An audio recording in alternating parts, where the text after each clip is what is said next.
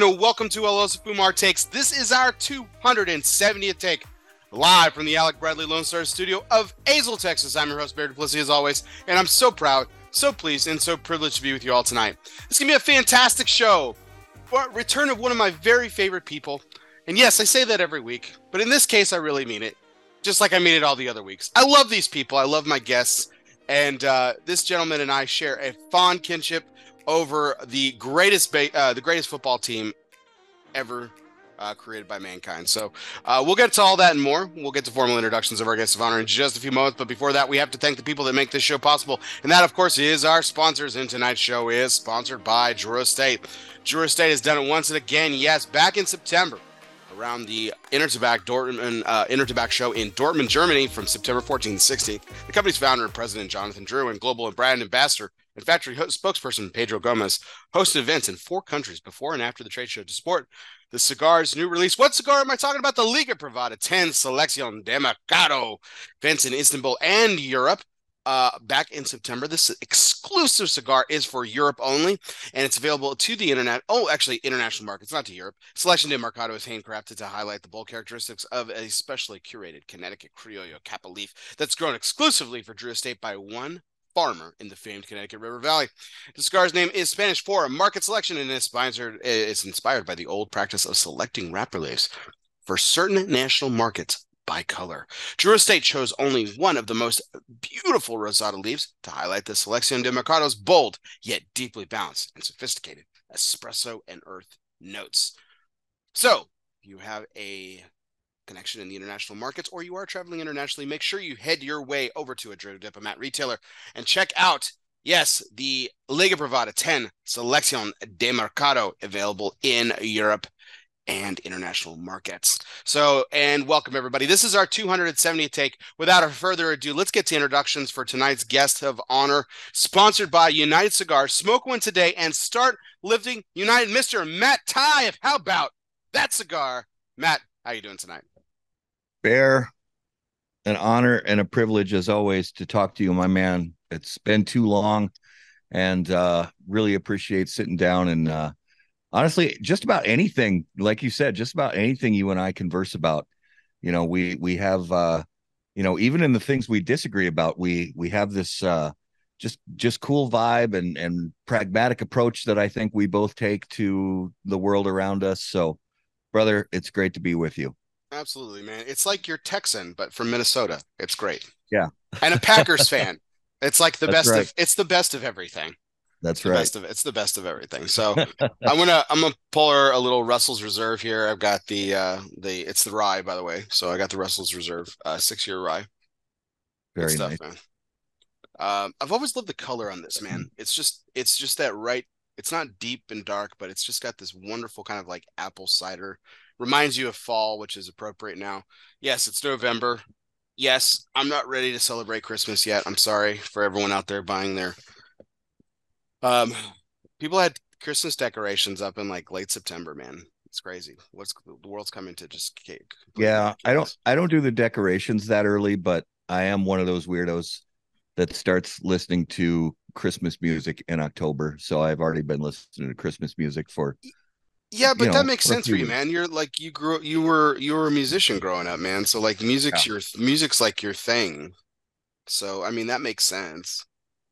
I mean, yeah, there's just so much. Well, the way I the way I state it is, some of the best music in the world is Christmas music, and it makes no sense that we should only listen to that music, you know, three or four weeks a year. Sure. So I give it a little more time. Give it a little bit more, a little bit more. Yeah.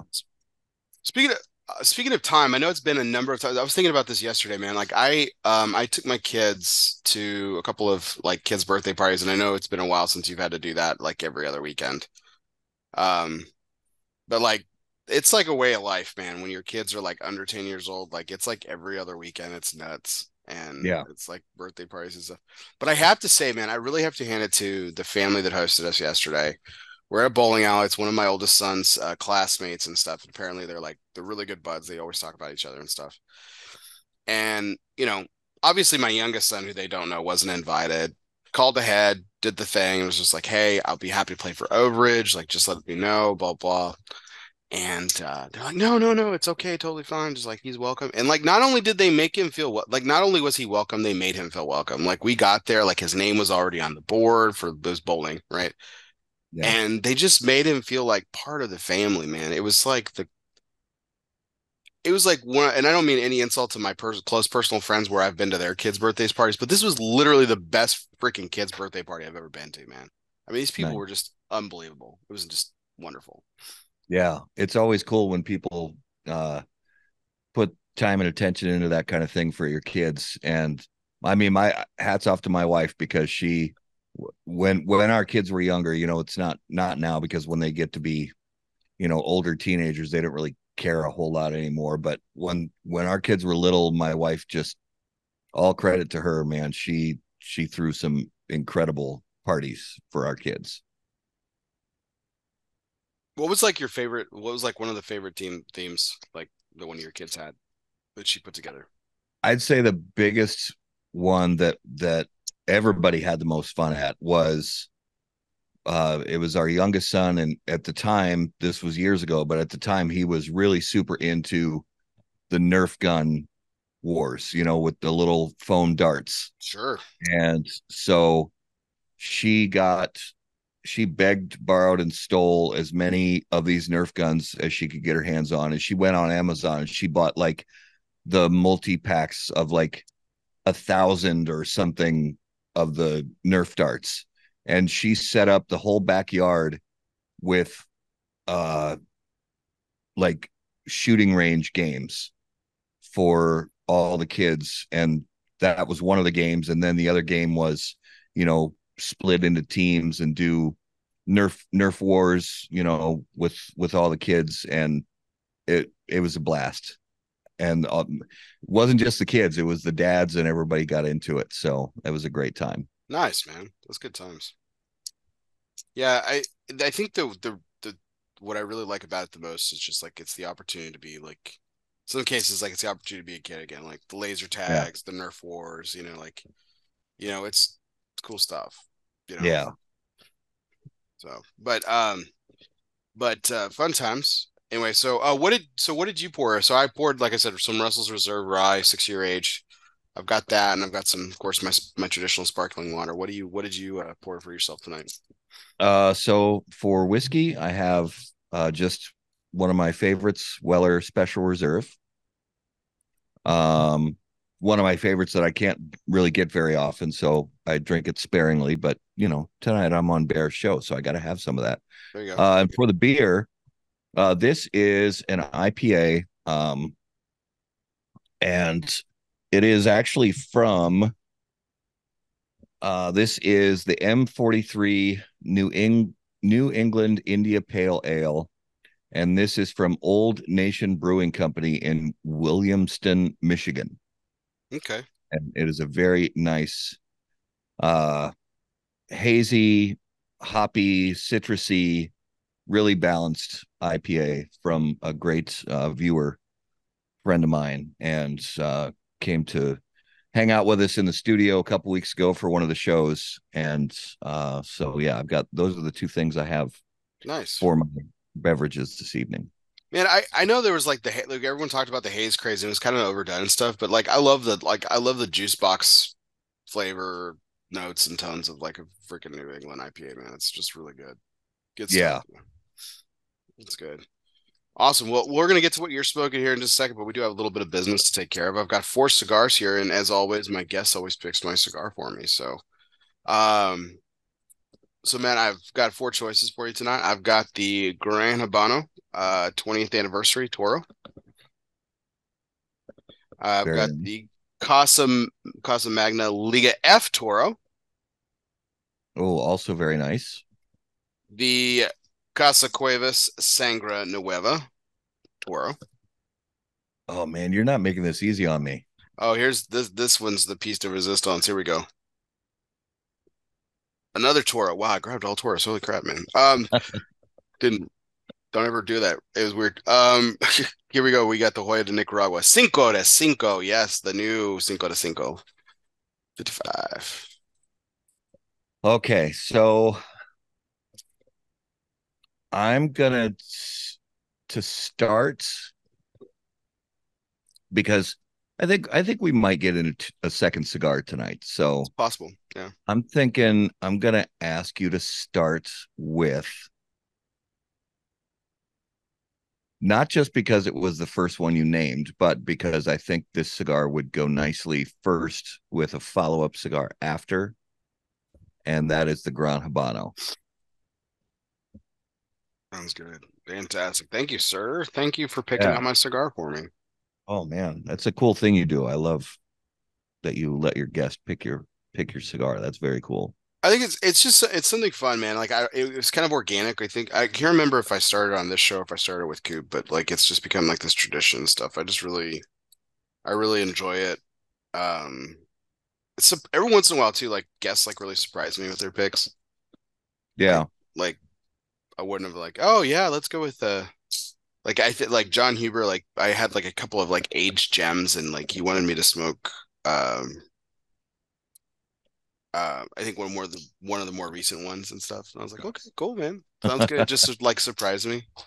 Yeah. But I was I was I mean I was totally down with it. And there's not a wrong answer. That's what's really cool about it, is like it's get to smoke someone else's preference. Have you had the uh how have you had the uh have you had this one, the uh Gran Habano 20th or the no, I haven't had that one. Um, but I'm a fan of so much of the stuff that I've smoked from Gran Habano. Uh, I have really enjoyed, especially one that that I was turned on to by you from one of your lists, the uh the blue and green. Oh god, that cigar's I mean, killer. I just that's a cigar. There's a shop that there's nobody around here that carries them, but there's a shop just not far inside of Wisconsin that carries them, and pretty much every time I go to that shop, I pick up two or three of that cigar. Yeah, Jay Jay Davis, uh, Blue Smoke over in Dallas, like carries some Gran Habano, uh, good selection of Gran Habano and stuff. And then there's a couple of other spots that I have that that I hit up for specifically for Gran Habano reasons, which is yeah, yeah. But I I uh I dig this smoke, man. Um, this might be my um again, it's not saying much because I, I do love this Vitola. This might be my least favorite Vitola that I just I just but I saw Gran Habano 20th and I was like, okay, that'll be a you know good selection out of some of these. So yeah. So fantastic. Uh but well, there was one other thing I wanted to get to before the major point, I guess. The um um no, I guess we could. No, I was going to say that for later. So let's go ahead. Yeah, let's, without further ado, let's go ahead and get into tonight's major point, which is brought to you by the people. Yes, cigar people, the people who know everything about a lifetime of service. Protocol Cigars is more than just pool parties and good times. well, Maybe it is. But behind the fun is a motivation for service, a motivation for giving back. From the original Protocol Blue to the latest release in the Lawman series, Phoebe Cousins, Protocol has always been about honor, passion, and yes, the people. It's what their life's work has been and always will be about. Power of the P, Protocol Cigars. Thoughts? Uh, so Matt, let's. I mean, let's take it back here a little bit. I wanted to. I I, I find this like in years past, like we were like we were rolling shows in like October and November, and we'd still be talking about the trade show back in July. And like it was still very like new and stuff. It, but we find ourselves in a really precarious situation. Interesting. Like it'll never it will it you know probably won't happen again for for the foreseeable future. We find ourselves in like basically in the halfway point between the last show and and then the next one. So it's it's pretty crazy that it's coming up that fast and everything. So yeah, um, it's bonkers. You know, it's the I don't, there's uh there's a lot of work to be done if companies want the if they if they want the same type of buzz trade show buzz that they get um if they want to keep that going if that's like their goal of the trade show is new product buzz or um, line extension buzz, that kind of thing. They, uh, you know, they've really had their work cut out for them ever since it was announced that the 2024 trade show is going to be in March. And I think most companies are up to the challenge, and everybody we've talked to has uh, they're excited for it, and Mhm. yeah, they have to make adjustments, but you know, for the most part, it's it's just uh, this this won't be as big a change for them as what some of the coming years are going to bring. You know, Sure. from as from a location standpoint. Yeah, I think that that's the a couple of the the different conundrums and stuff is just like the different places and locations that they're planning on having it. My so here so here I have a theory that I'm really worried about. And I don't I feel like I'm the only one that's brought this up. And so either I'm really smart or I'm incredibly stupid. And I'm I'm game for each one. But like okay, so you and I know both of those about we we spent a lot of time and we spent some time working in retail or helping out in retail or just in retail shops to begin with, right? So after the Christmas rush, like it, I mean, and they retailers will just absolutely just set ablaze for their inventory to try to get everything out door as much as possible. Because why? They don't want to pay inventory tax at the end of the year, which is totally understandable. Like true business move, makes sense, makes all the sense in the world. So but then at the same time as this is happening, as as retailers are getting out all their inventory out the door, factories are shutting down. Because factories shut down for about a month. So by the time the factories kick back on, that's why for pretty much the month of January, most shelves are empty or sparse. Going into February, right? It's like that. Yeah, So now the show's going to be in the spring. So not, I mean, good retailers always have inventory. So I'm not talking about like, you know, you know, I'm not talking about some of the ones that you and I know or associate with, but like I'm just talking about like in general, yeah, like a normal like just Joe Schmo retailer is going to be like, okay, I'm going to push all my inventory out the door. Factories aren't working, so I'm not going to be able to order product. By the time I can order product, wait, the show's coming up. I just have to wait a few more weeks. Like the consumer's going to go a lot of time with like slim pickings on the shelf, is my feeling. That's my biggest concern. yeah. That's I hadn't thought about that. That's I think it's a possibility. I I think you're right that that could happen. Um, and it you also bring up an excellent point that a lot of times when we as media talk about the trade show, we focus so much on the manufacturers that you know we forget that the the the trade organization, the PCA, is supposed to be a retailer uh, representation, a retailer supportive organization. That's supposed to be what they're there for, and I think they do a pretty good job with that. Right. Um, but it's it's way more than just the manufacturers and the brands having cigars available in March to be showcase cigars for the trade show.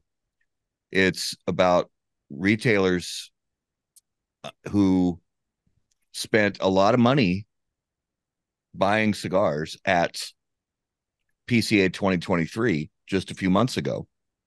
And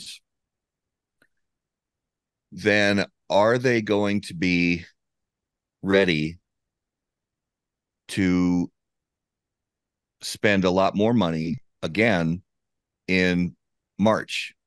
Mhm. And, you know, they're going to make a lot of money during the holiday season, hopefully.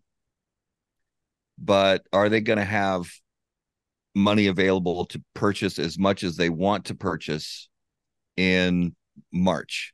And then another thing that adds a level of complexity to that is for the retailers who choose to attend the TPE trade show and the PCA trade show because there was a cushion of you know 4 months or 5 months for those retailers from when TPE would happen in late January or February and then when PCA would happen in July Mhm. you know so they had time to you know sort of make some of that money back from sales that they spent at the trade show now they have six weeks.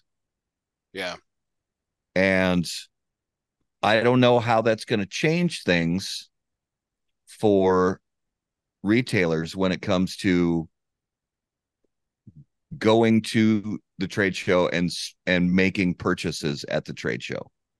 Um it would be interesting to talk to some retailers about that to see if that's going to change their buying plan for the year Yeah. or not. And if uh, you know if uh, Jay Davis is in the in the comments, and you know he's he's got a lot of good insights as always, and I I would want to hear from a uh, as many retailers as possible to find out how they're uh how they're going to adjust, if at all, Yeah. for 2024.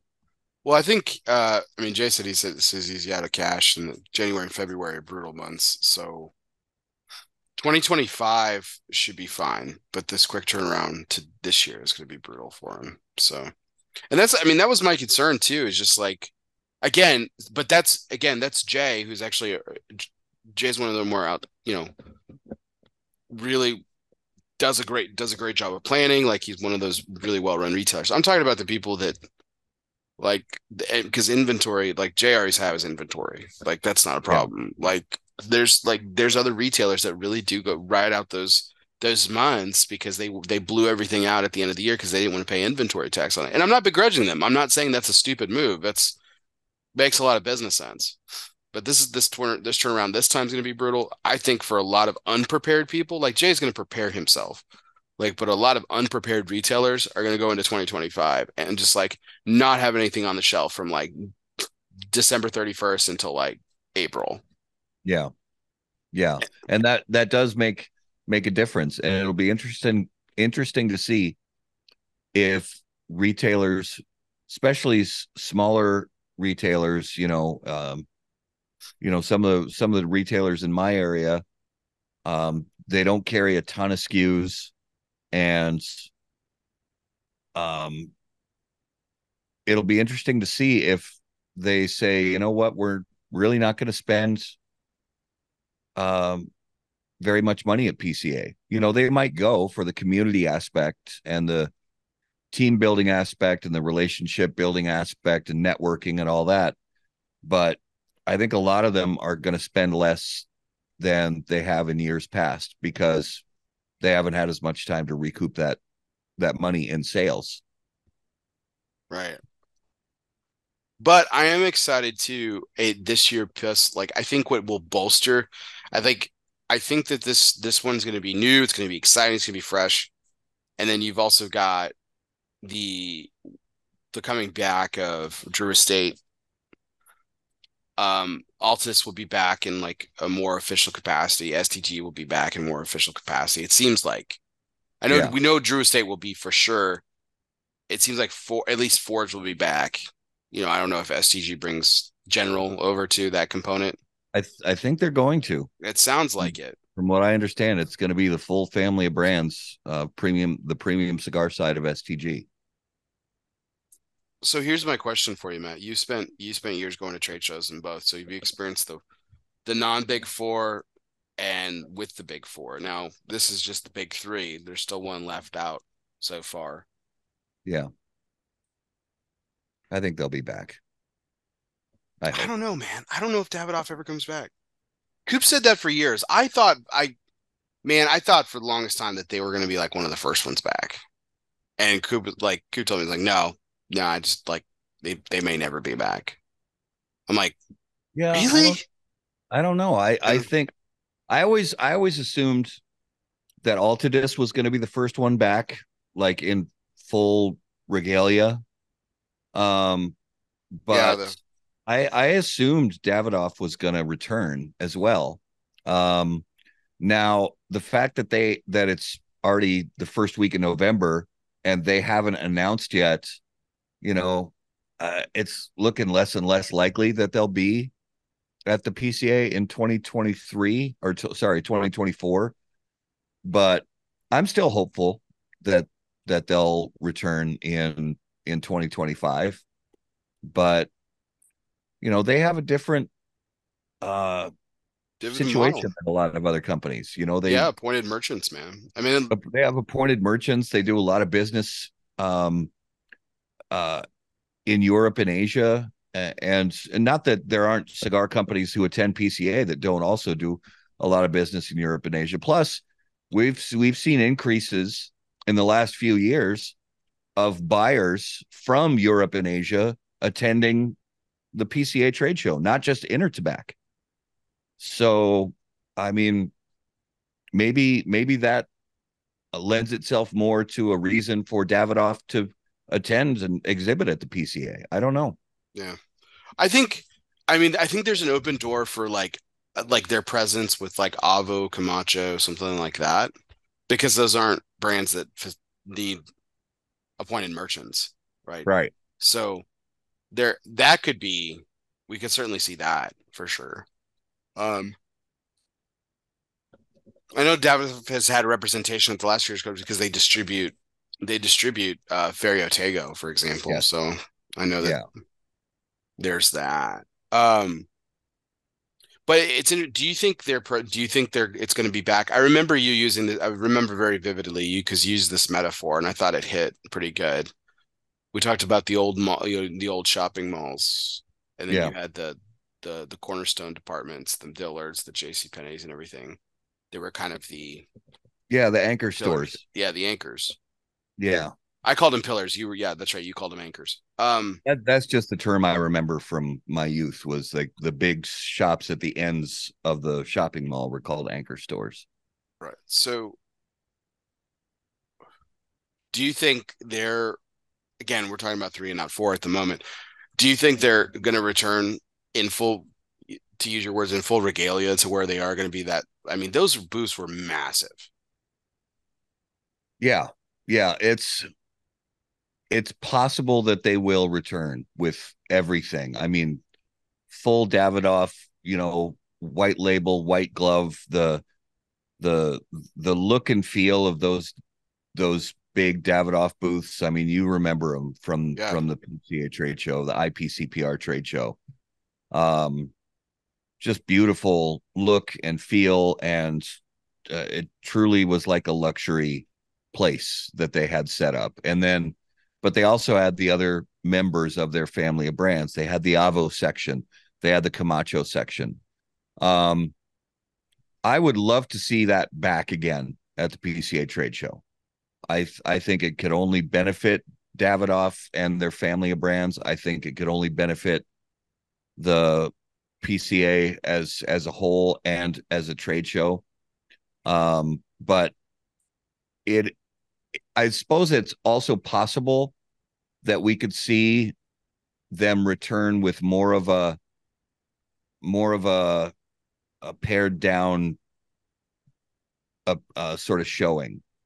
Not quite as pared down as we've seen them do at TPE but just uh maybe more because at TPE what I've seen from them is more focus on Avo and Camacho and less so much on the the Davidoff label itself. So I think it's possible that we could see them return more to focus on Camacho and Avo because Camacho and Avo, I think as brands, they would benefit a lot more than Davidoff brands. I'm not sure if if Davidoff itself, you know, talking we're talking white label and and the Winston Churchill series, you know, the what we know of as the luxury side of Davidoff. I'm not sure if they I, I hate to use the word need to, but that's what I'm gonna say. I, I'm not sure if they need to attend an exhibit at the PCA trade show in order to get what some other companies get in a return on investment uh, in in pure sales. Now, from a recognizability standpoint and a networking standpoint, I think everybody should be at the PCA trade show. Mm-hmm. But um, I don't think on paper, in pure sales strategy, I don't think they necessarily need it. Yeah. Um, I I'm I was curious. I was curious if if Drew Estate comes back in full force, that the way they did, like the loud boost, the large boost, the second story, like, like I don't know. Uh, I mean, I I'm not sure if it's public yet, but I'm not sure about like the space, like the how much space they've secured so far. I know they're they committed to coming back, so I don't know if yeah. From what I understand, it's gonna be it's gonna be the big the big Kahuna again. Mm-hmm. That'll be exciting, man. I think what's what I think they strat I think they strategize this really well because by not coming to the summer, announcing that they were coming, you know they got some crazy stuff in the works.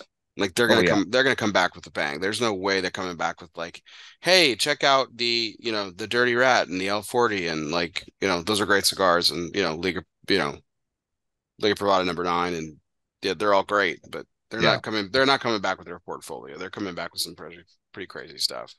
Yeah, I think you're right. The, and they're going to use. I mean, they're they're so good at this when it comes to product launches and um, getting excitement built in their consumers that you know that they're going to come with something major and they're not going to mess around. It's it's going to be big it's going to be loud it's going to be bold it's going to be over the top you know just like the but it's going to be more like what we were used to pre-covid because with covid and everything you know the they started doing the freestyle live where they could do it all virtually instead of at a trade show and do the big product drops and all that. And I would love if they did a freestyle live reveal at a show. Well, I mean, and they it's possible that they could do that live from the trade show floor, which I wouldn't put it past them to to do that. Yeah. On if you're listening, just you know go ahead and steal that one. That's on us, man. That's on us, big guy. you, you go do that, man. Yeah. I think that would be cool, man. I think I mean there was something I think it was a little much for the small company with respect, but like there was were two some two really cool launches. Like if you remember the year that um Robert Holt Southern Draw did the Jacob's Ladder Brimstone and the Desert Rose the Rose of Sharon Desert Rose reveal. Yeah. Like he did those both at the show and like two separate times and stuff. I mean, yeah, dude. I mean, gotta you know, that was that was pretty awesome. I mean, for a smaller company, he got a bunch of us over there to cover both those reveals and stuff. So can you imagine yeah. how massive it would be if Drew Estate did it? Like insane. Oh yeah. Yeah. I mean, they would it would be the the real thing. They'd have, you know, JD would be there and they'd have the music going and they'd they'd have like a 10 camera setup with, you know, the streaming platforms going full bore and Pedro doing what Pedro does so well, you know, getting the getting the crowd going and getting the mm-hmm. excitement going. They would, you know, and and and you know, Willie's always working on on on magical blends in the background when mm-hmm. um and then they'll they'll just pick the one you know that they're going to roll with and uh, I mean it's November. They it's probably all they're probably at the point where they're working on final design tweaks and oh, final yeah. packaging tweaks. I mean, it's basically ready to go. Yeah, absolutely. Like I said, for a company they... that big, it, for a company their size, it's basically already ready to go. They're just doing the final tweaks, making sure everything's a lot perfectly lined up for that. They not only that it's ready to present and and to announce, but that it's ready to ship because they're big on that too. Where a lot of companies have problems with that a lot of companies are great with the announcements and the hype, but they're not as good at ha- actually having that product ready to get into their the hands of their consumers in a timely manner. Where Drew Estate has never had a problem with that. Right. Yeah, I think uh I, I think they're I mean they, I think they timed this perfectly and I think they're primed which I'm not trying to be the negative Nancy here, but like if they don't deliver, like it'll be such a disappointment. But I, I mean, I just don't see that happening because that they that's what they do. Yeah. I mean, they're one of maybe, I don't know. I mean, they were a top easily top three company that handled the COVID crisis the best. Like as far as like engaging consumers, engaging people, like And I think, yeah. I think, you know, they're one and two. Like, top, I mean, I'm just saying top three to be conservative, but like, they, I mean, they did an incredible job.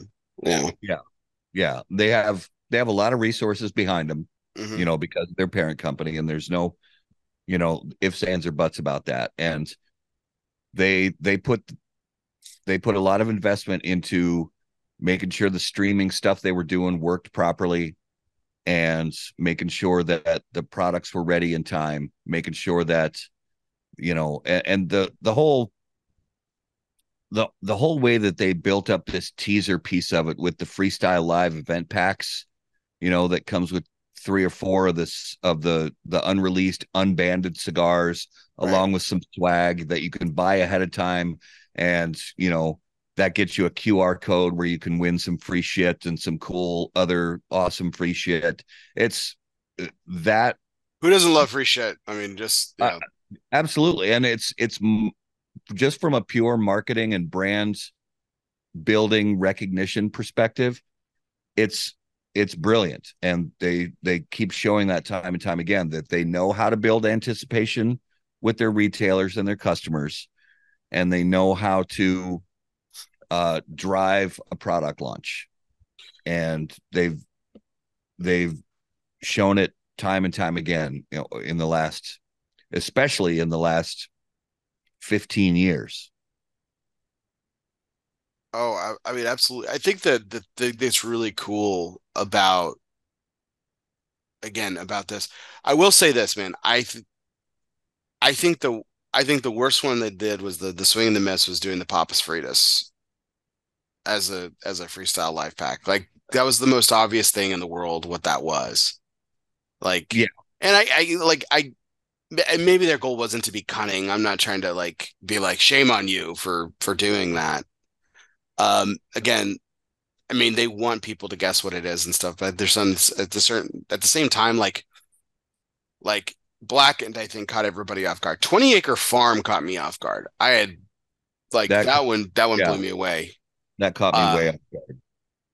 Nica Rustica Adobe, I thought was an it was interesting one, and I really like that cigar. And it's like it's like ridiculously inexpensive. Like it's such a great buy for that. I have to revisit that. I honestly have not smoked that since it came first came out, and and I I need to revisit it because I really don't have a very great recollection without looking at my notes of of uh, what I thought about that cigar we never even talked about your cigar. So you lit up you lit up before the show started. Oh, yeah. What what did you uh you're probably almost done now. So my first cigar of the night uh is a four kicks uh from Crown Heads, uh four kicks Capa Especial for 2023.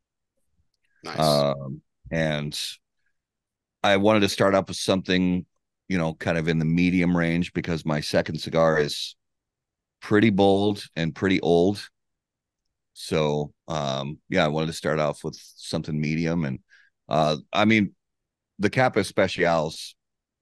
I, I can't remember one that disappointed. Yeah. So then this is another, this is another one of their Capa Specials for the four kicks line that, I mean, it's smoking great. I love that the mule kick, man. I I've got to get more hands on. Like they've got. I I I think it's been a while since they've pushed out a release of it. But when they do, I'm going to be all over the Four Kicks Maduro, man. That cigar is sensational. Yeah. Yeah. That's definitely. So. So again, back to the uh, back to the anticipation of the back and forth with the show and everything. Now, you know, elephant in the room here, Matt. You know, there was there was uh, it was a kind of I wouldn't say eleventh hour, but it was it was it was it was pretty la- it was well, maybe 11th hour, last minute, but it was it was something you were building towards and trying to get to, trying to get things accomplished, make sure all the I's were dotted and T's were crossed. But you almost didn't make it to this past year's trade show. Um, yeah. the, does the quick turnaround put you put you in the at at risk or in danger of not being able to attend 2024? Um, yeah, yeah, I'd say it does. Um, but I'm I'm doing what I've done for the last few years. You know, I'm I'm putting in the work, reaching out, and um, you know, trying to trying to make it happen. Um, I'll say that one way or another. I mean, I'll basically say one way or another, guaranteed. How about that cigar will be at the PCA trade show in March of 2024? Um, now that may come at some personal expense.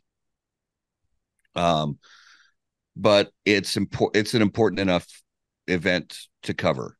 Um, and it's I mean, for any cigar media company, I mean, if you did a it, anybody who does a podcast about I'm trying to think of it. Okay.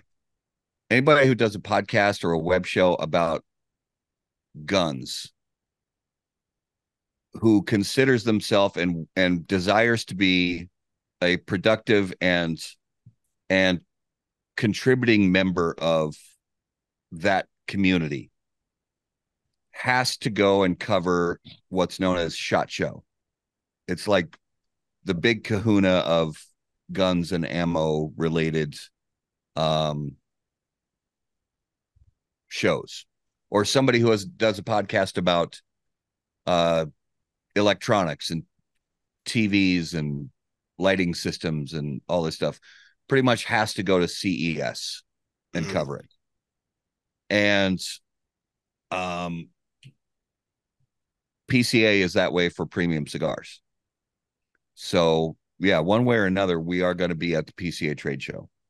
Um, and it's it actually is easier because as a media organization, you know, we we go to people in the industry, whether it's manufacturers or big retailers, and say, we offer sponsorship deals for our show, just like you do. We offer sponsorship deals for our show.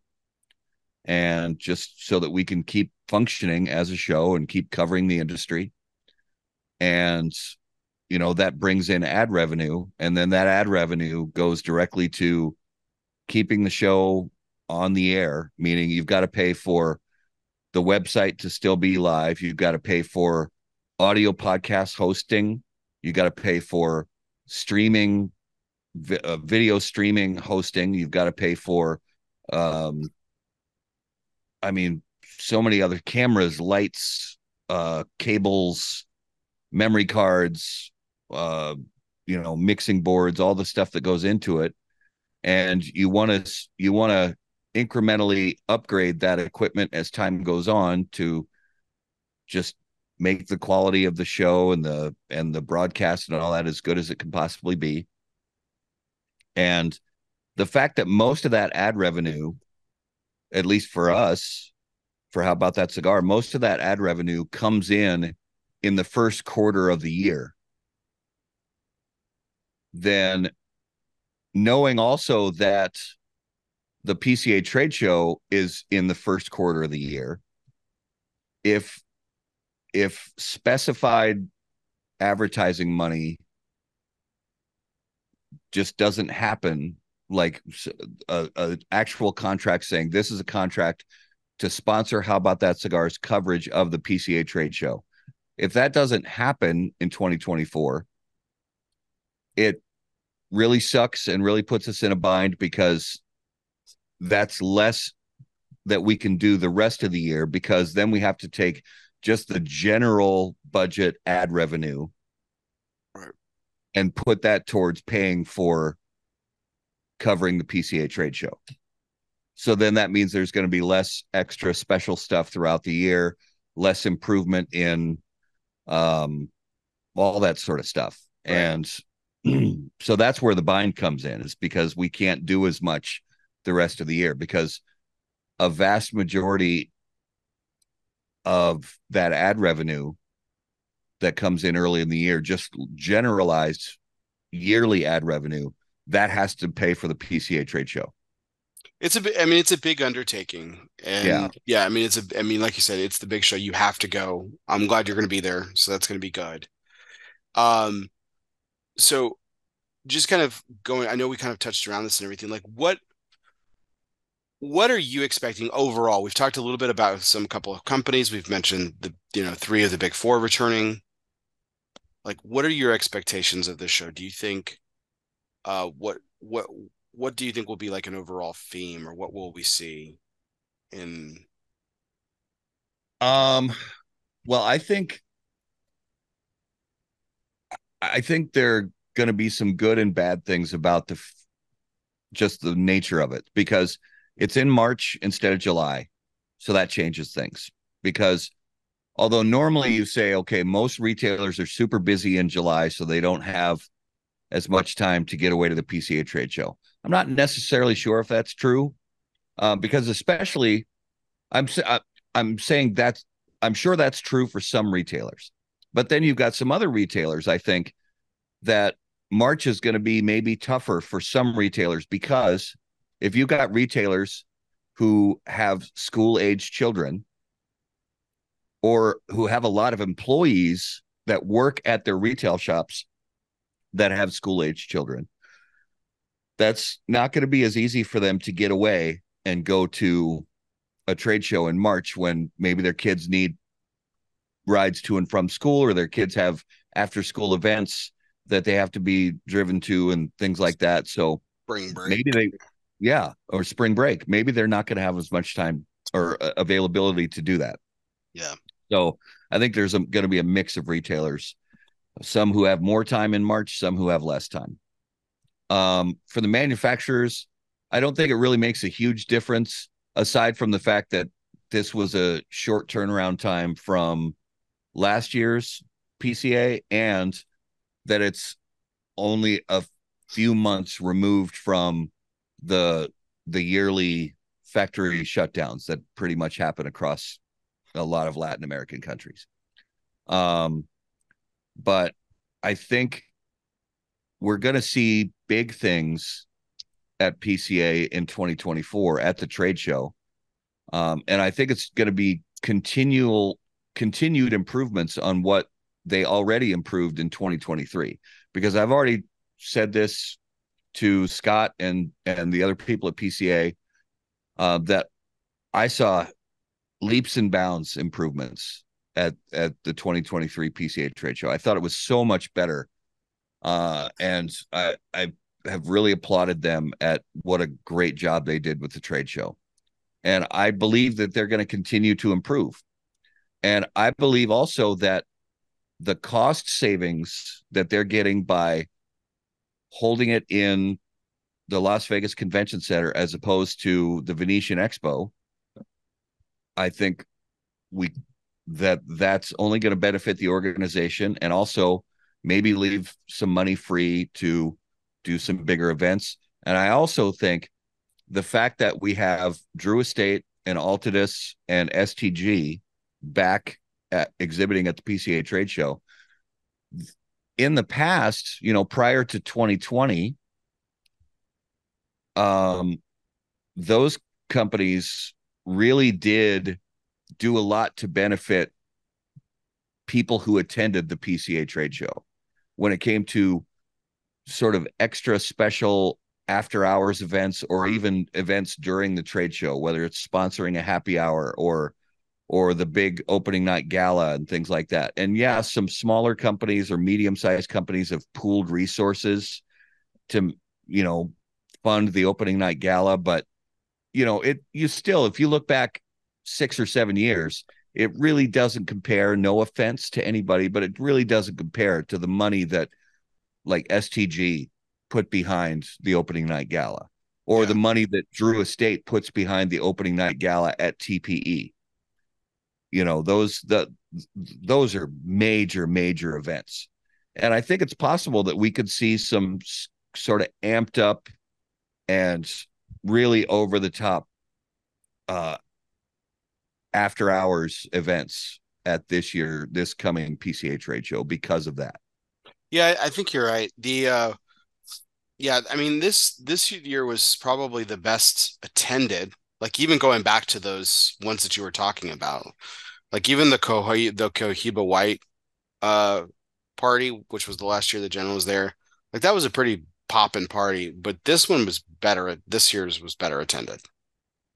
Yeah, like overall. Um, yeah. logistics within the within the event aside, like I thought it was one of the more popular ones. Like I said, most well attended, and from that from that from that perspective and everything. Um. So, do you think that um this will be aside from again aside from Drew Estate, STG is coming back and stuff like that. Do you think we'll see another influx of more companies? Because I feel like the last couple years, more and more companies have keep coming back or have, are starting to come. The BCA Pavilion was a big ad with some of these smaller companies. Do you think we'll see even an even an, a larger uptick this year, 2024? Um, I'll be honest, no, but I don't say that as a bad thing. I don't think it's necessarily a bad thing. I because when you think about um this year's trade show, the 2023 trade show that happened, you know, 5 months ago. I think other than Davidoff and STG as a whole, although Forged was there, and Altadis. I mean, Altadis is tricky because you know,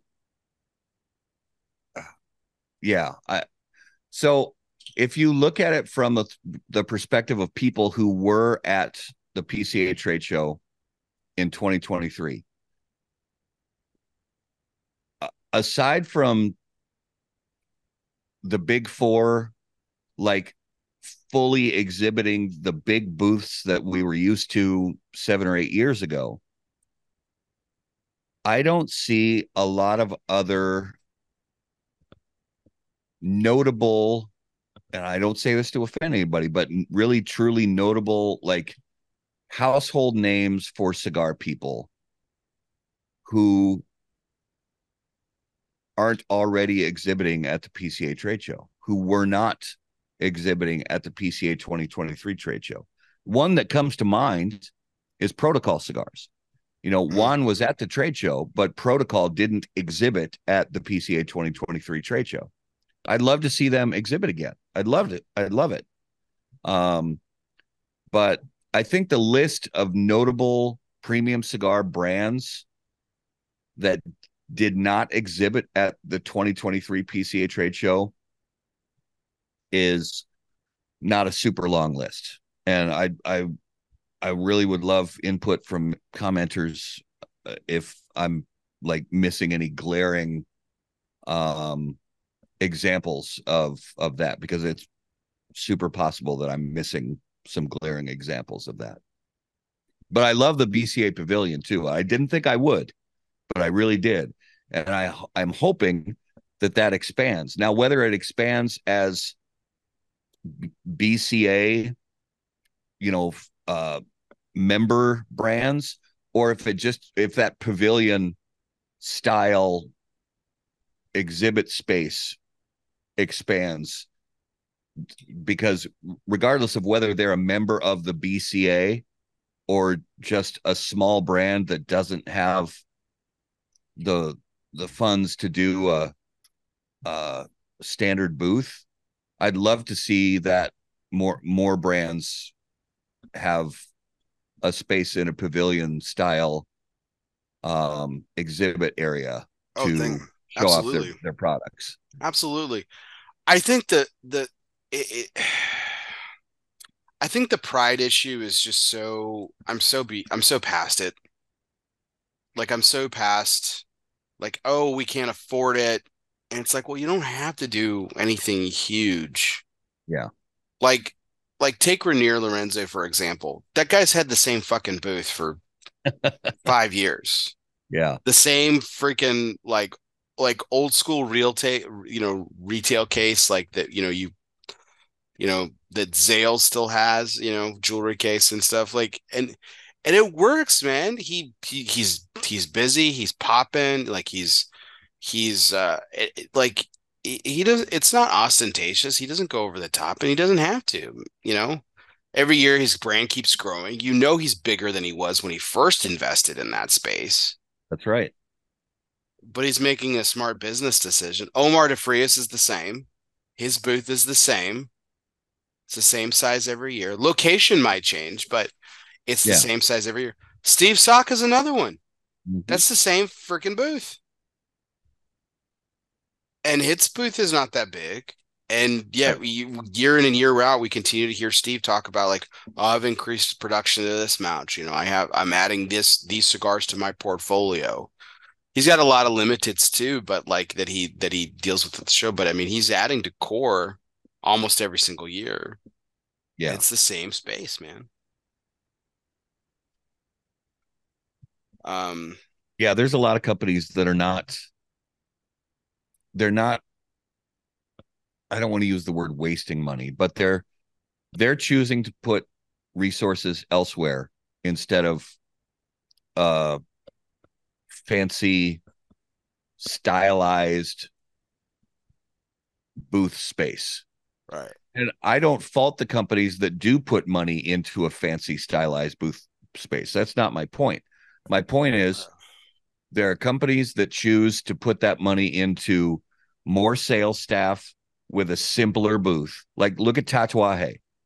Tatuaje's booth back in 2016, 17, 18 Mhm. was far more stylized and uh uh complex than Yeah. it has been for the last few years.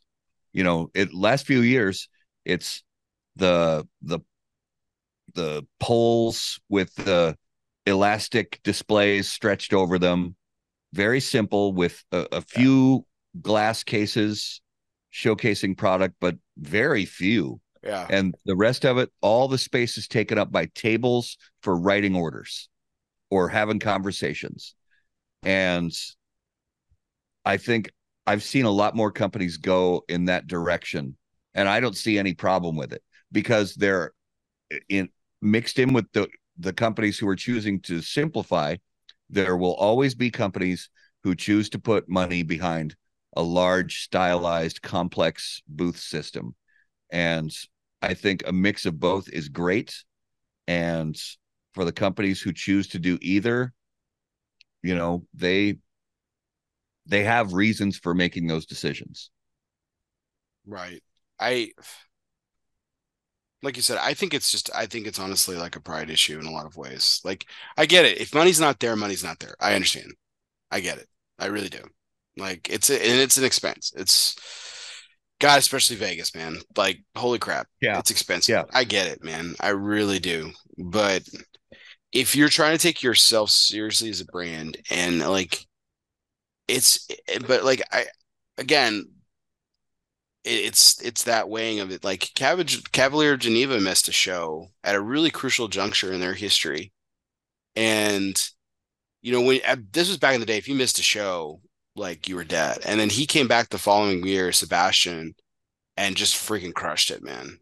And and Yeah. he's been going bonkers ever since, man. He's really built it, um, the brand up really well. Oh yeah, Um, absolutely. you know, we you me- you mentioned protocol, but like I mean, I mentioned them earlier too, man. Like I, I mean, it's been several years now. I mean, if Robert Holt doesn't come back, I mean, what are we like? What is Southern Draw now?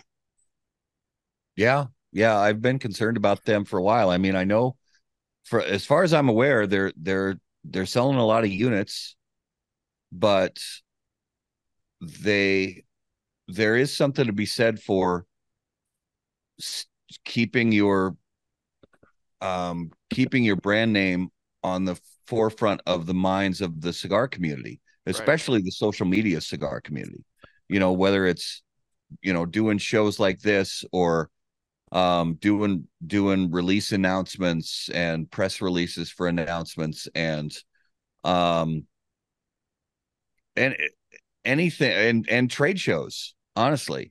And i don't know how long uh, any brand whether it's southern draw or anybody i don't know how long any brand can sustain a, a sort of cohesive uh spot in the minds of cigar nerds and the cigar community who spends time on social media learning about brands and stuff like that I don't know how long that's going to stay sustainable and actually promote any kind of growth within your brand.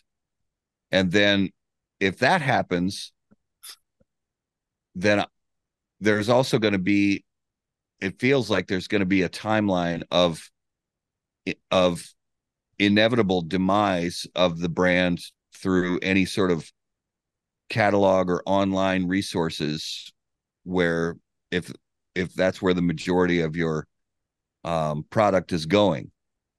And i don't know if that's a formula for growth and sustainability I yeah, I mean I mean for look, for a while there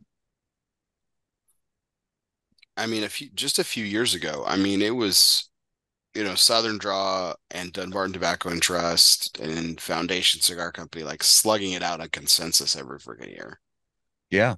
And it's it's just mind blowing to me that like it just fell off the face of the planet. Like I mean, and Robert's still around. I know he's still doing stuff, man. And I like, yeah. I mean, I I buy a Desert Rose every time I can find it. I freaking love that cigar. Yeah, there you're totally right. And I I still enjoy a lot of their cigars. And there are still shops um in the area that in my area that carry their cigars on the shelf. And I think that's great. And yeah, I reach for them when I have a chance. Absolutely. Um, but uh, part of it for me is selfishness you know, just because I love those people and I'd love to have a chance to sit down because uh, I haven't sat down, you know, face to face with Robert and Sharon in I don't know five six years, and I'd love to have a chance to sit down and share a cigar with them and you know talk about our kids and talk about life and you know um, honestly um, to have them back at the trade show is for me for me it's honestly just kind of a, a selfish you know desire to see people that I enjoy that I haven't oh, seen yeah. Oh yeah, it was. I mean, it was still great seeing Juan last year at the, the show. But like, I would love, yeah, I'd love to. You know, I love Kevin. He's yeah. fantastic. Like, so sharp, and I love, I love the, the some of the things that they're doing with it. I I know that, you know, I know that they've uh they've really just done a really good job of building that brand, and like, it's going places. You know, and I I mean, obviously, you know, I I know they're sponsor of the show. They don't have to say it, but I they have the there's so much potential with that, and there was so much potential with Southern Draw. I mean, he can bring that back. I, I think he's probably lost some ground, but Robert's such a charismatic figure that I think you know new retailers would you know would be would be kind of wooed by that by his yeah. you know his persona and everything so i agree um, they're not they're not sunk by any stretch i yeah. just I yeah, I yeah. think they I think they could do a lot more. Yeah, for sure. Cool. Well, we got some more questions uh, to go over real quick, but let's take a quick break and go over one of our fun segments here, which is always brought to you by United Cigars. Yes. Uh, featuring La Gianna Veneno and distributors of Jose Dominguez, Bandolero Garofalo, and the highly acclaimed Atabey, Byron, and now Alfonso lines from Selected Tobacco. Smoke one today and start living united. Um, so I went a little different take here, Matt. I went ahead and borrowed your name for today's trivia question, which is of course Matt or Matthew. So infamous cigar, uh, excuse me, infamous cigar, infamous Civil War photographer Matthew Brady took two very infamous portraits of these two presidents during the Civil War. So two portraits of these two presidents during the Civil War. Um, and this isn't a trick question. Like one, you know, like you know, they're like this could be a sitting president and a future president. This could be two future presidents, etc. Right. So again, but he took very two very infamous portraits of two presidents during the Civil War. Um, so was it A, Ulysses S. Grant and James Garfield? B, Ulysses S. Grant and Abraham Lincoln? C. Rutherford B. Hayes and James Garfield, or D. Abraham Lincoln and Rutherford, Rutherford B. Hayes? Oh man. So Grant Garfield, Grant Lincoln, Hayes Garfield, or Lincoln Hayes?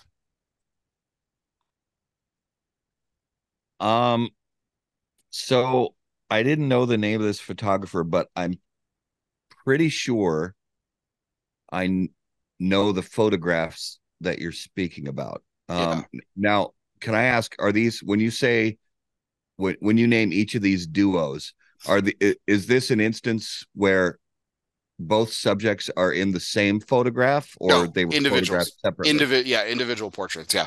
Okay, so that yeah, that helps. Um then I think I have to go and I think I even remember when these if if they're the photographs I'm thinking of, I think I even remember when they were when they were taken. Um and I believe that would be uh Lincoln and Grant. That is correct. Okay. That is Okay, correct. good. Yes. Yeah. Now were these were these the famous photographs that were taken essentially right after the surrender at Appomattox Courthouse? No, no. One, but one. This this is this is one of the most famous ones here. I'll share my screen here. This is the uh, uh this is at the Battle of Antietam. So this is Abraham Lincoln, Oh, and this one's not really a portrait. He has done portraits of Lincoln. I can pull those up here in a second, but this is the very famous photograph of Abraham Lincoln at the Battle of Antietam. oh yes, yes. So he did that, and then he also did um this one. See, this is this is Lincoln and McClellan here.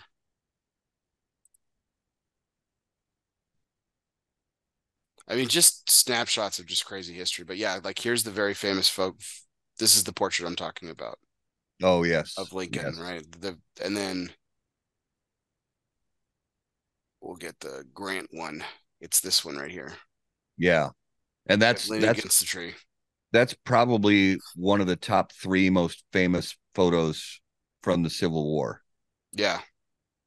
Um, and the it it's really amazing, especially with pictures of Lincoln because they're they always and I know you know this Bear because you're super into history in general, but also presidential history. But the, the, it's always talked about how presidents age so drastically during their terms in office, and you can see it with. I mean, even modern times, you go from the current president and you go to every president back, you know, until um my living memory um or my time I've been on earth, Nixon, and you look at the presidents uh, from before they while they were still campaigning to become president and then when they left office and the the, the age uh, that appears on their face is just strikingly they they look so much older Well, look at Lincoln, man, the full head of hair and then like the loss Yeah. of hair, just like he he also crazily enough lost weight. Like Right. if you can imagine that. Like and just yeah, man. I mean it just gosh. Um it's it's amazing. He he really, I mean, he aged.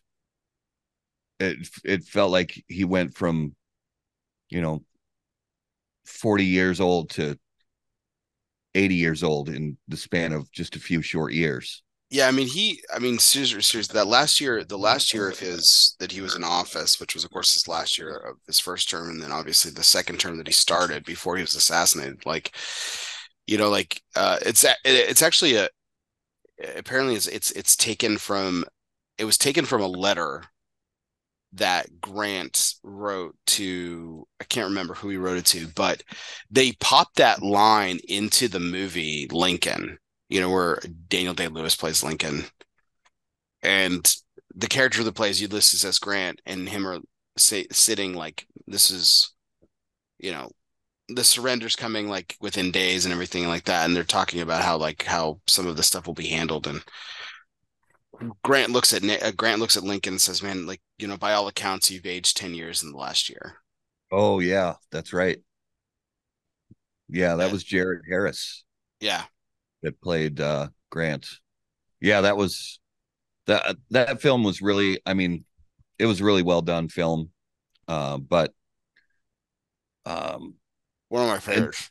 in One in recent films. years in recent years i'd say the one that was the most striking for me was President Obama. Obama, yeah, a thousand He percent, man. he, he aged. He, he just seemed like such a young man when he when he took office, and then when he left office, he. Yeah, I mean, he, he's he didn't look broken down, but he was just so obviously aged and and just worn out mentally. well, him and both him and W both, man, went gray. Yeah, They they went yeah. in they went in with color in their hair and they came out gray. You know, yeah, uh, Clinton too. Clinton had, you know, he had some he had some salt and pepper, but like it was, it was all salt by the time he was done, man. yeah. Um, Not not not Ronnie Reagan though. He had that that that jet black, yeah, you know, br- Brylcreem, you know, because he just he he wanted that look, you know. but um, I don't know if his look, but because and man, he survived longer than anybody else after their presidency. But Jim Jimmy Carter, like, like you could hear it, like in you could hear it in some of his speeches Yeah, and stuff, like from the very beginning of his presidency to the end of his presidency, just so worn out, hmm just so worn out. Well, You so much so much shit went down. I mean, every president goes through shit, but so much shit went down was when Carter was in office. Yeah, the economy se- tanked. and- 76 to 1980 i mean the inflation rates and interest rates and the iran hostage crisis and everything going on in the middle east and and i mean just the stuff the stuff he went through it was that was tough man Oh man, it was so bad. Like, I mean, he, I mean, God, God love Jimmy Carter because he did more outside of his presidency than any other president in history. And yeah, a lot of that had to do with how long he survived afterwards. But that guy did so much, man. I mean, he, he, I mean, yeah, he was a better non-president than he was a president, for sure. yeah i agree i agree You know, i think he liked it better being being a Yeah. citizen he liked being president yeah, definitely, man. It's like I can just go build houses. This sounds great. yeah Like, you know, and I know he that some presidents brought him in, like Clinton brought him in. Even uh, Herbert Walker Bush, the first Bush, brought him in to you know a couple of uh, a couple of key strategy sessions and stuff like that to talk about just like foreign affair and things like that. That Yeah. he was really had a key hand in, and I, think that was that was like his bag, man. He just like the old guard of like, hey, man, I I got a few tricks left up my sleeve. I don't have to I don't have to do everything. I can just just play the part. yeah So good stuff, man. Yeah, Matthew Brady, dude, fantastic. Uh, I've got my uh, my sister gave me a Chris uh, for a Christmas present one year. She gave me a, a coffee table book of some of his portraits, dudes. oh yeah Man, he took some great pictures, man, of some very very important people. It was really cool. Like he captured some cool moments. That battle Antietam is one of them for sure, which is great. yeah Well, awesome. Well, that was our presidential trivia segment, which is always brought to you by United Cigars, featuring La Gianna Havana, distributors of Jose Dominguez, Bandolero, Garofalo, Firecracker, and the highly acclaimed Atabey Byron, and now Alfonso lines from Selected Tobacco. Smoke one today and start living united. Um, so I know it's November, but I wanted to carry this over one more week uh, into November. Um, we did, uh, you know, this is my third year of launching the segment of charities um, that we do each week. And for the entire month of October, we did K9s for Warriors. Uh, I'm doing it for a fifth and final week here on November 5th. K9s for Warriors will be uh, is what we're trying to spotlight. It's great organization, guys. If you guys haven't heard from it, I'll put I'll put it in the chat here in a minute and go to the show notes. Uh, it's a fantastic organization that I've been involved with uh, for a number of years now. Um, absolutely love the cause. They do great work and they're uh, they're incredible. So um, Matt's donated to them in the past, but if you feel so called, go. Like I said, we'll we'll post it here in the chat, and you can also do it in the show notes as well. Um, but it's a it's a great organization. So yeah i've uh uh, really enjoyed what they do, and and I learned about the organization from you, Bear, and I have um, uh, given to them a few times, and I encourage anybody to uh, give what they can. awesome. Well, let's kind of get back into it here. Um, again, I really do appreciate everyone for uh, tuning in tonight. We've got a few more topics of discussion. So, back to um, um, just we covered the, the the trade show kind of a little bit, but this is a this is a special time of year. But before we kind of get into some notable cigars for the year and stuff like that too, Matt, you know there there's been there there've been some changes obviously to how about that cigar.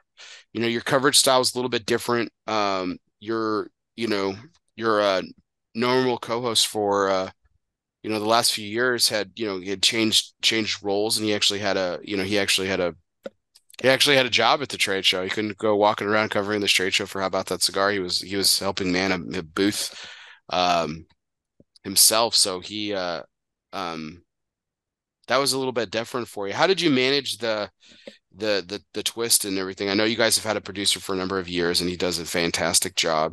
And uh, Mr. Lawler, I'm forgetting his oh, name. Oh yeah, I promise.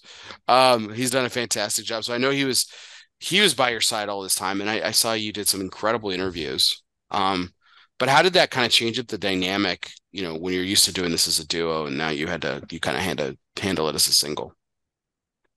Well, it's it's really not.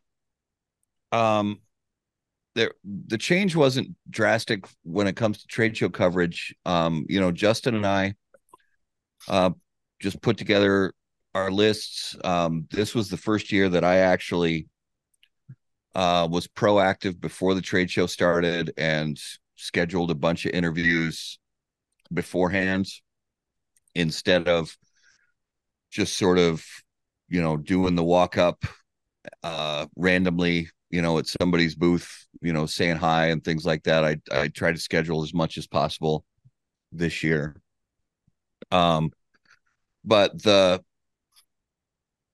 we really didn't cover as much as we wanted to at this past trade show um, because what we found was we were getting really um, we were just really getting into conversation it was kind of organic we were getting into conversation with people before and after the the cameras went live uh, or the mm-hmm. camera started recording and because of that we we spent a lot of time conversing with the people that we were with um, before and after recording, and then we realized, oh man, we're we we're not making it to as many booths as we want to make it to.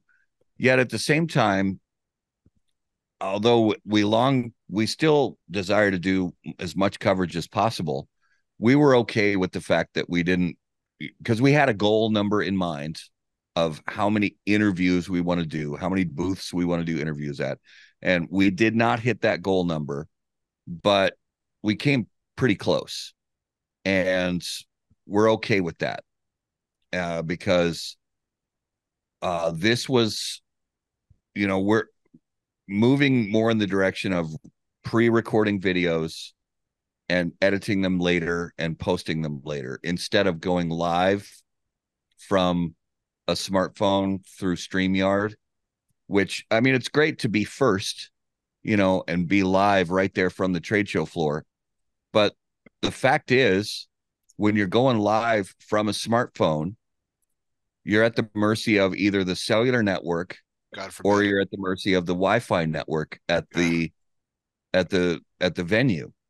And the the streaming host services, they always downgrade the audio. So the audio ends up sounding tinny and just not pleasant. So we said we're I just wasn't happy with the quality. So I said we're going to pre-record in 4K and we're going to post afterwards. And it's been it it's gone well the last couple of years. Nice. Um now the personnel change, you know, early August um you know some things went down that weren't in my control weren't you know really not related whatsoever to how about that cigar.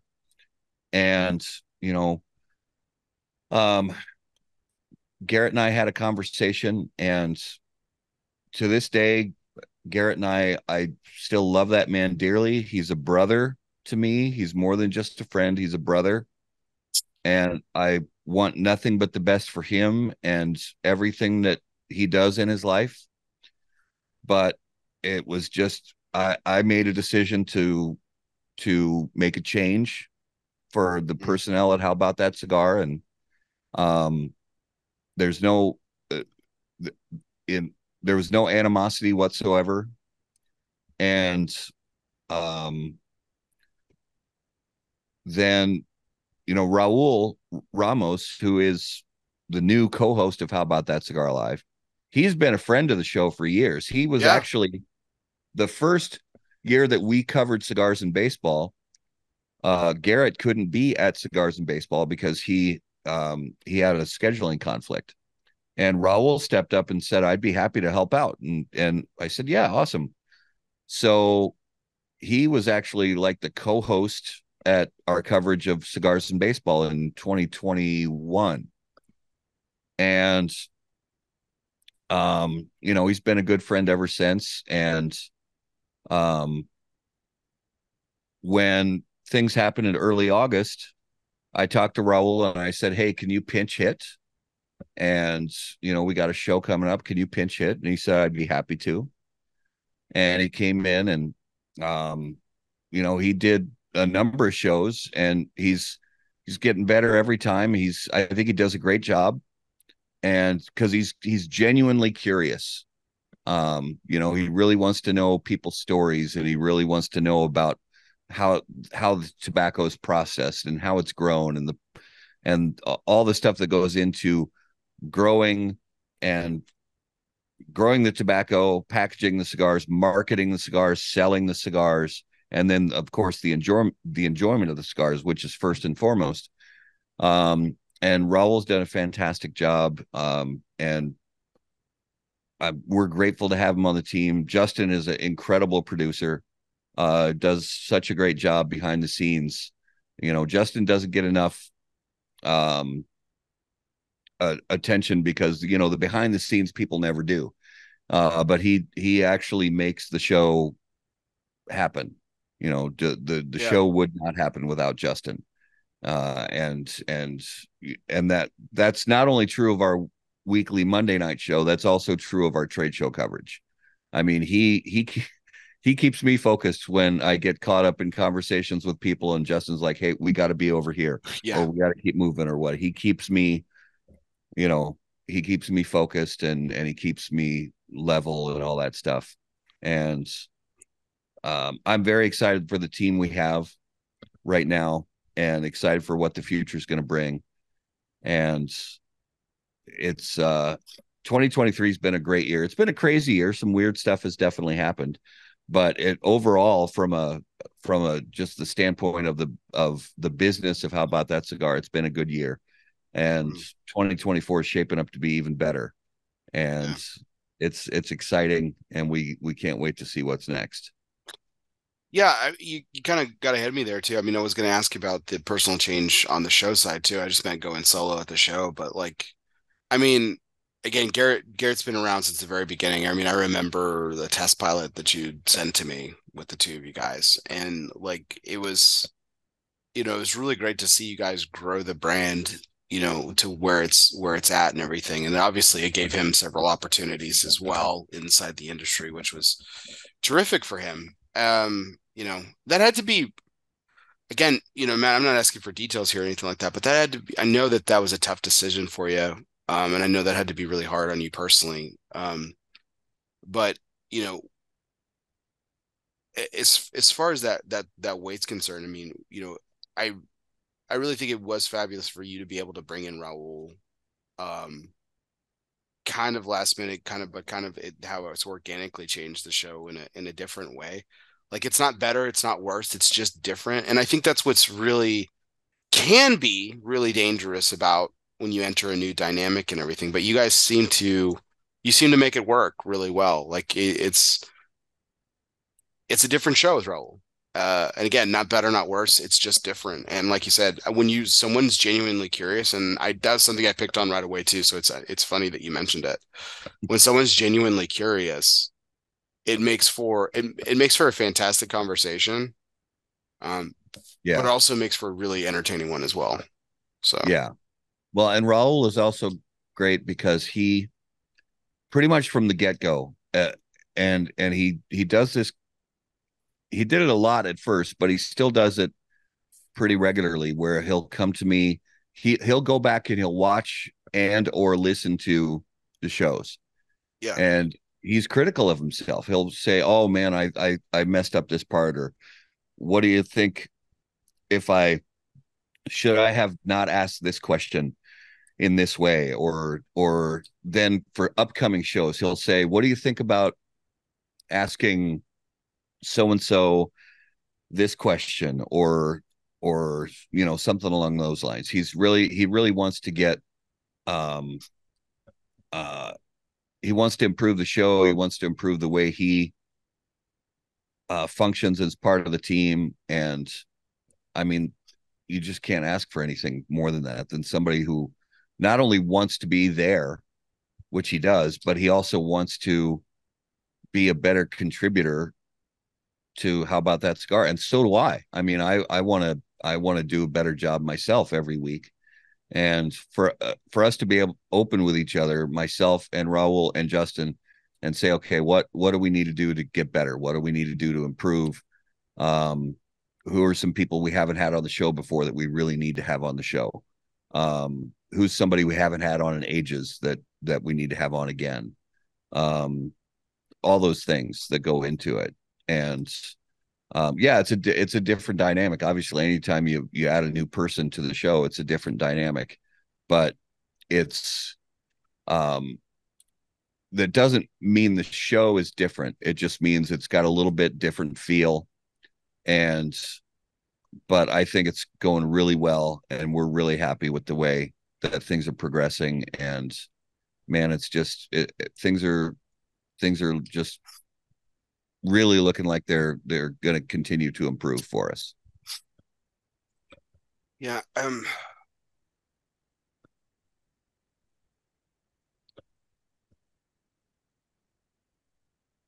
do you think that it like again when you were when you did the trade show coverage this year you know it was just you and justin again justin's been with you for a couple of years now like you said but everyone's known you as the face or the partial face of how about that cigar so it was different like um are do you plan on doing a tandem coverage too, or do you plan are you thinking about splitting up the coverage team between you and Raul?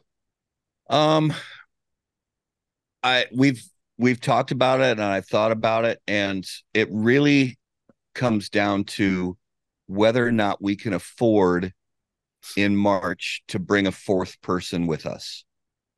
If we can afford to bring a fourth person with us, I trust that we can have um like we can have because essentially it's going to be me doing the interviews and Raul doing excuse me Raul doing the interviews as well. So we would we would basically want to bring a fourth person with us to be uh cameraman number 2 essentially. Got it.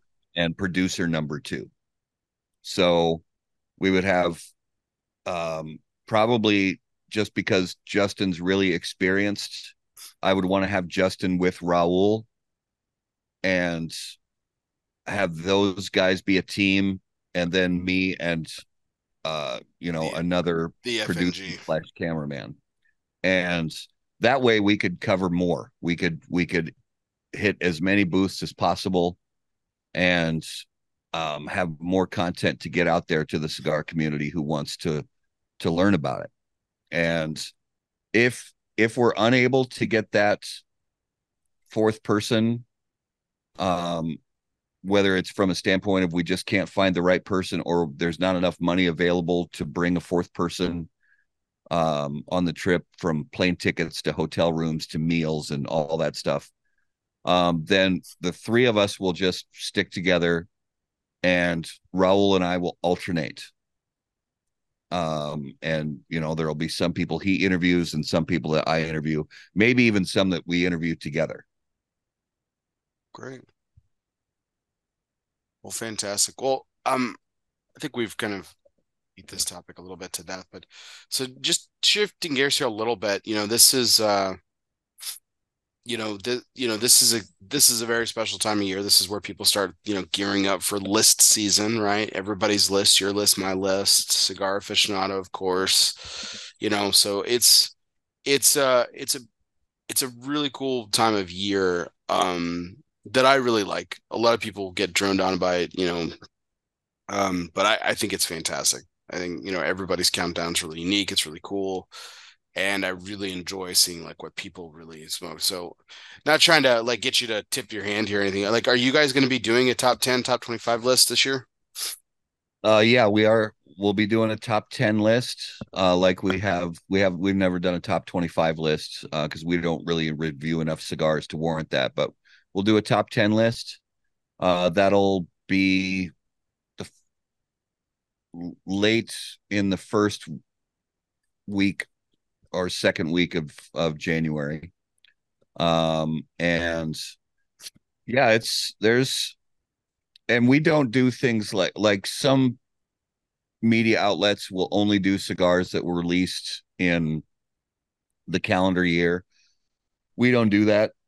You know, we'll it's it's we don't go back super far, but typically if it's um if it's within the last year or two it then the cigar will be eligible for the list, but it will the review has to be published on how about that cigar during the 2023 calendar year. So even if it's a cigar, like I just posted a review of a cigar this week that released last year.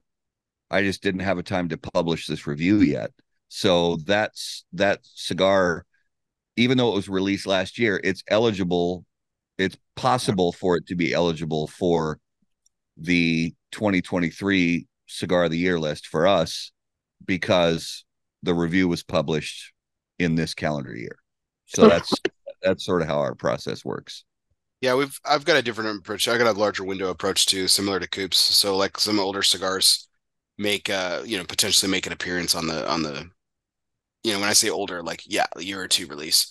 There are a couple that slip by that like I just never because like one of my criteria is like I have had to have had smoked the cigar for the very first time in the last 18 months.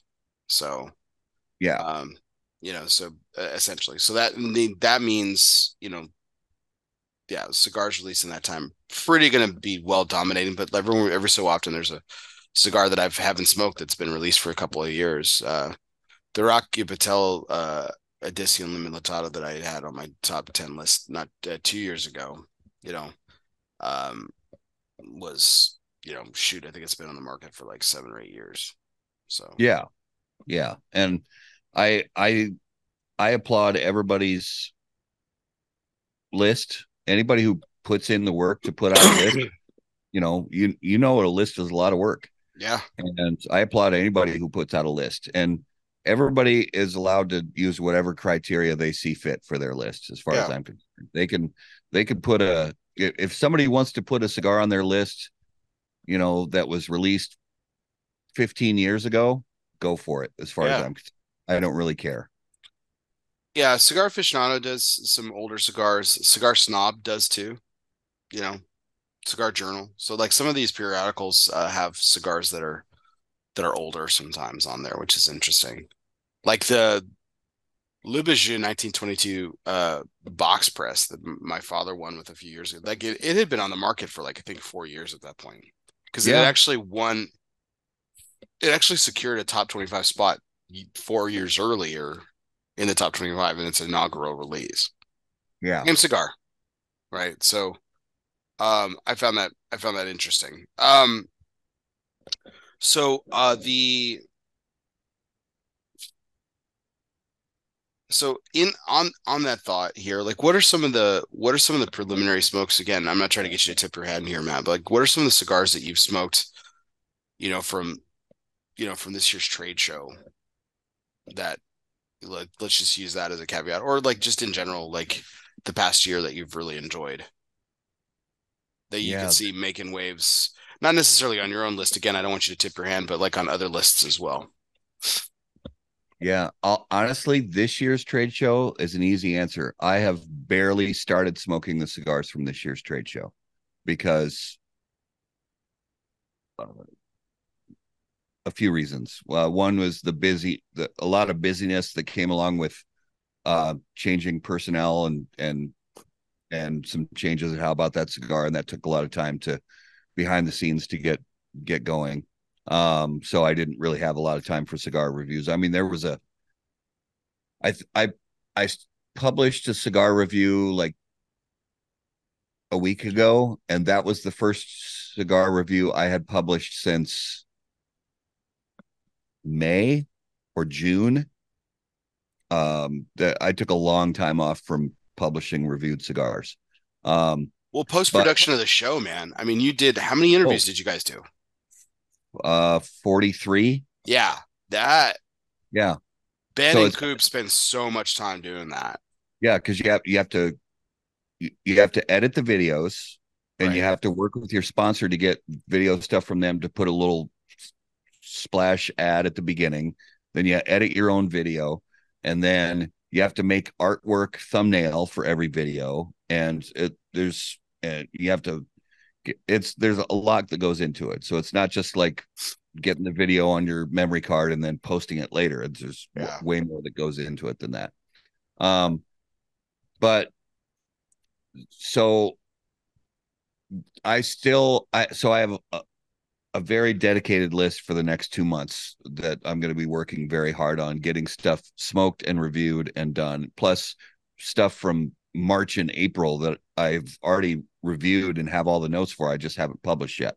So, uh, but from this year, you know, stuff that I haven't reviewed yet, but I have smoked from the trade show. Um, or even from releases earlier this year, um, stuff that I've enjoyed.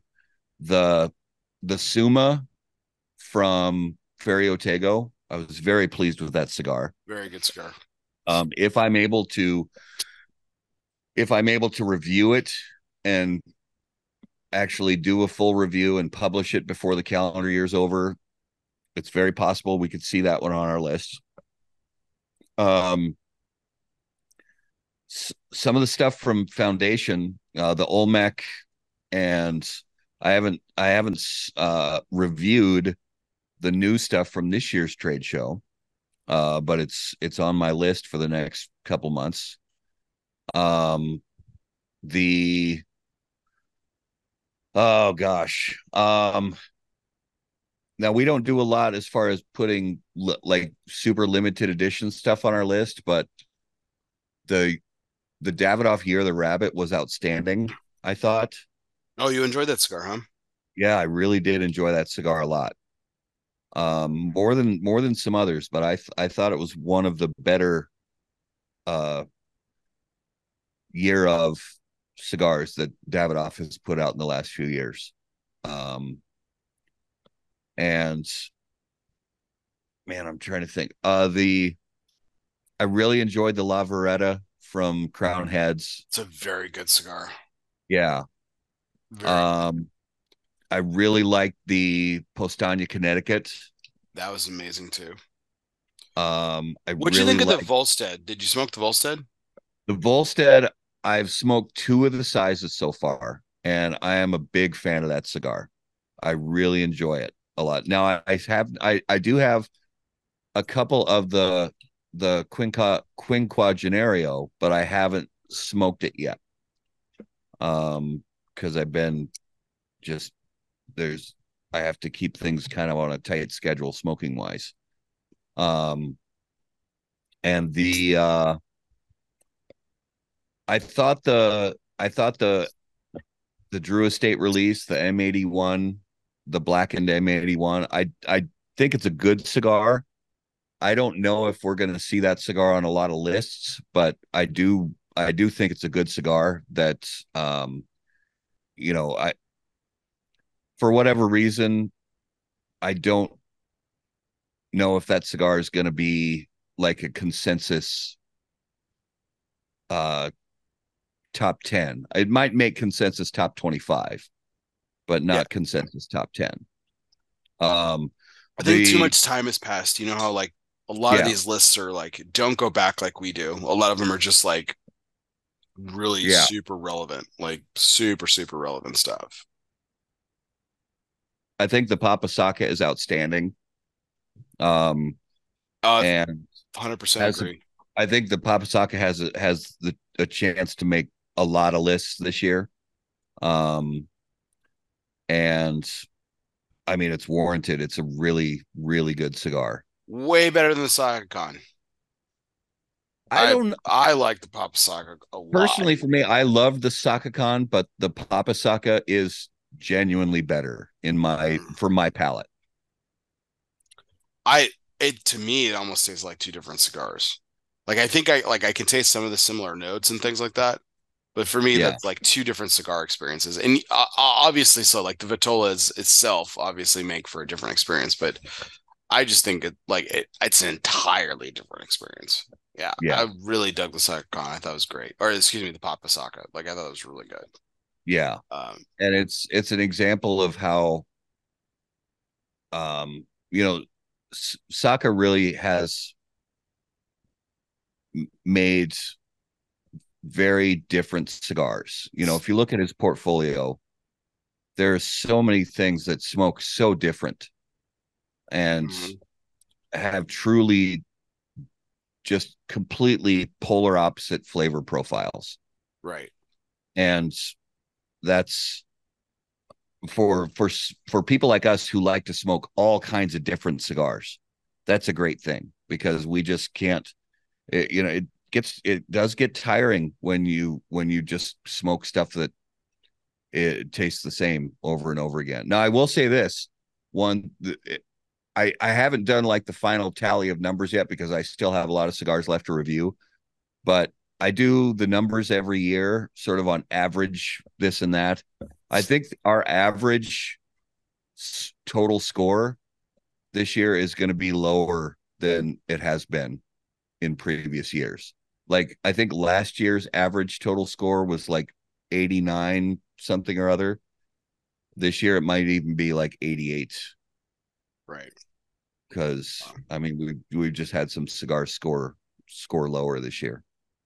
Yeah. I think the um like for for me this year the- coming out of the trade show and stuff I was very I was left very with a couple of the standouts we've already mentioned Perdomo 30th was another one selection to uh, selective tobacco really did some great stuff with the uh, Atabey and Byron and stuff um and of course of course Alfonso. Um I think like overall though like I was really left wanting at this year's show. Like it just like nothing really like blew me away on the trade show floor and i've smoked some cigars since and the, they're very good. Um but you know like usually i'll have one or two cigars on the trade show floor. I'm like oh damn this hits. Yeah. this is gonna be it. And Yeah. i just didn't see it. You know thankfully a lot of retailers disagreed with me on this point but it was like to me i just felt like it was just very lacking from years past like in terms of the quality of cigars like overall as a general like a general consensus. Yeah, this year I smoked less on the trade show floor than I ever had at a at a trade show ever.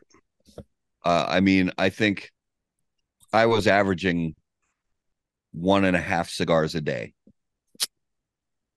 which is unheard of on a trade show. Usually, it's you know eight, yeah and I was hardly smoking at all. Well when you do a lot of the talking matt it's really hard man i carried the same around Yeah. cigar for like several booths i would light up several times trying to get it going and stuff but Yeah. the overwhelming the the sense of and and this is this is goes into it like i really wasn't wowed but like it uh, just a lot of the cigars i smoked had gotten vegas That's a Like- good way to put it. like That's a they just got they just got Vegas, man. Like you can't you can't smoke out there, dude. I mean the the I mean this is why Nick Nick we I had this conversation with Nick Melillo last week. This is why he specifically says like don't smoke his shit. Like it's just not ready. It's not there, you know. Yeah. I'm shocked how well the Suma smoked considering not only was it in Vegas, but he had spent an extra day in like Mhm. a freaking 200 degree like UPS container. yeah, Like, I'm surprised they smoked as well as they did. So, like, there's just a lot of cigars that were just left wanting, in my opinion. It was just like, so it left me overall feeling Yeah. wanting lifting this trade show. It just wasn't there. Like they just didn't hit. So Yeah. but some good stuff, man. All right. Well, um, going into some final questions for the evening here, Matt. We got some fun segments. Like I said, this is the this or that segment, pretty rapid fire. You know, we just give you two things and you pick between the two. So some are cigar related, some are obviously not cigar related. So uh, let's let's get started. Let's start with uh, some. Let's start with an easy food one here. So, would you rather have cookies or brownies? Oh man, that's not nice. That's not a nice question. That's for a fat guy like me. That's oh, that's tricky. Um, all right. So this is like you have to choose one. You got to deal. choose one, man. Okay. Um. All right. So I have to choose cookies or brownies. Yeah, think about Desert Island, man. You got to be on it. Like, you gotta have- I I am gonna go with I'm gonna go with brownies. Um corner yeah, piece. the- ahead, right? You got to go to the corner.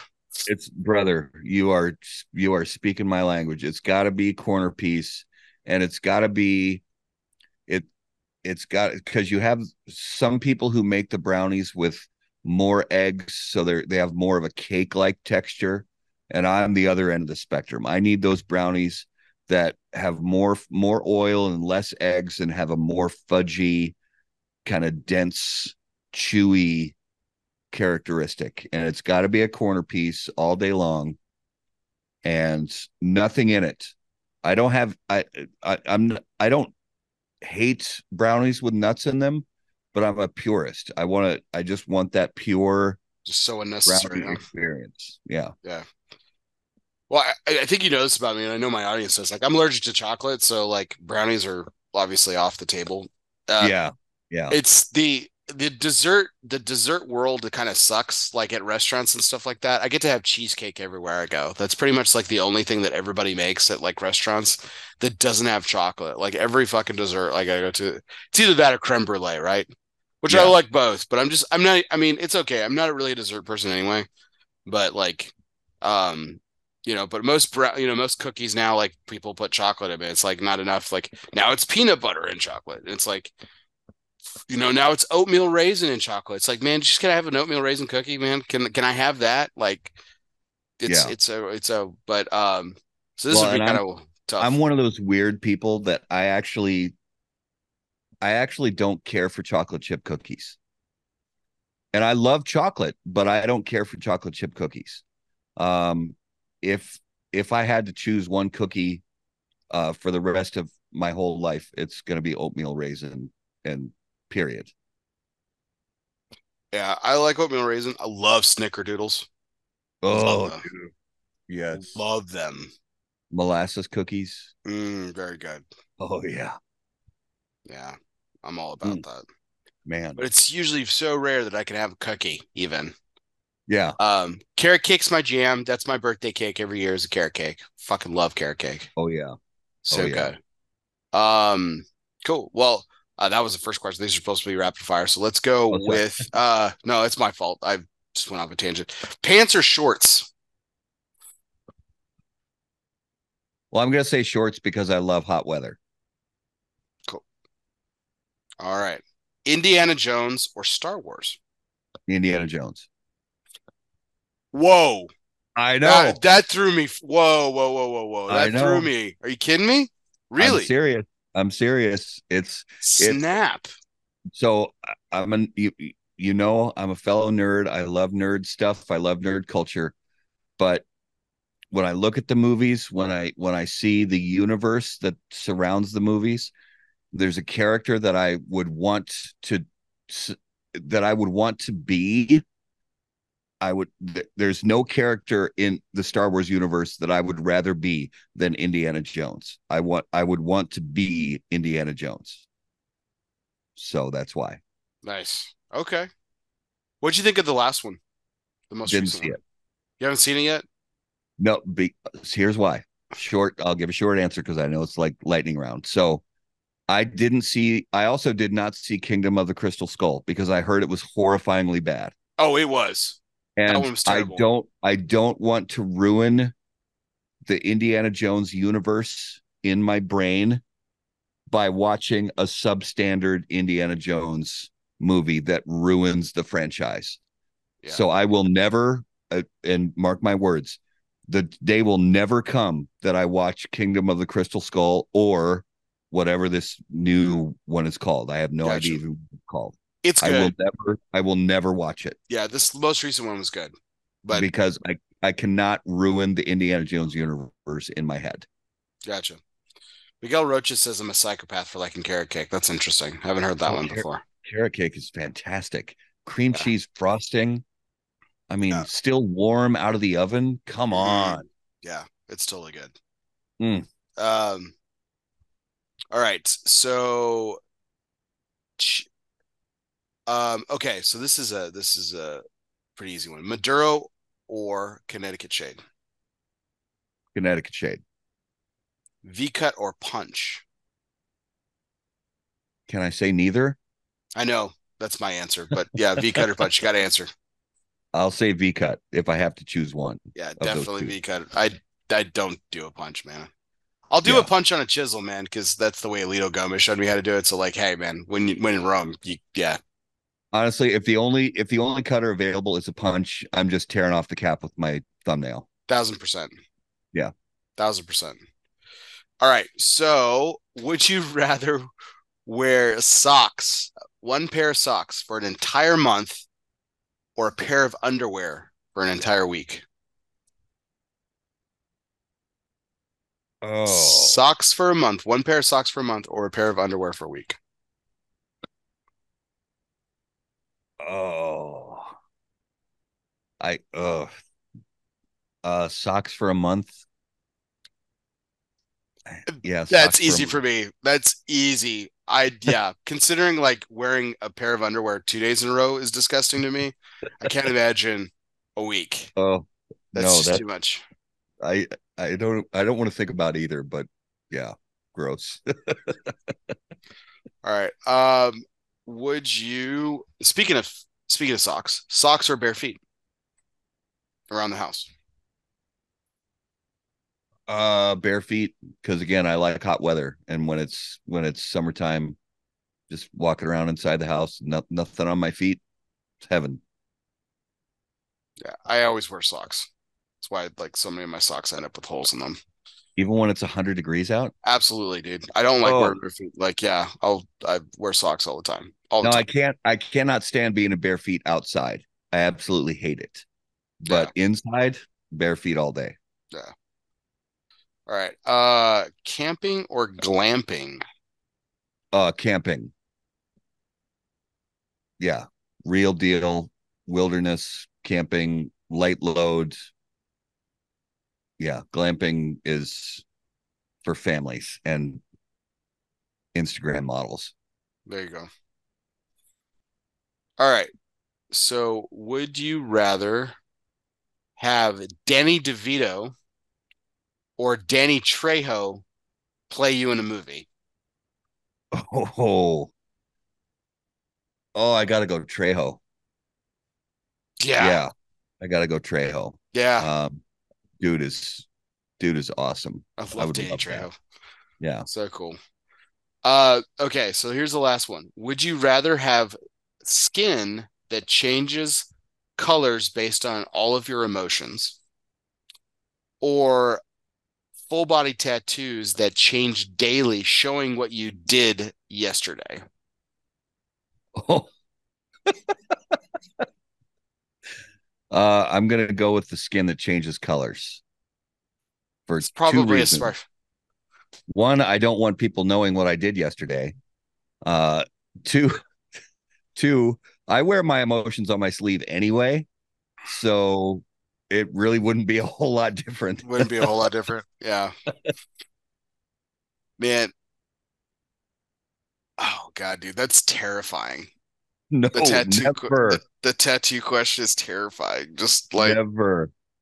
like everyone knows what time you took a shit. Like, just like, to say nothing of like your wife's dignity. Like, if you, Yeah, like I you don't- guys, if you guys did something together, like I don't know, man. Like, Nobody wants to know.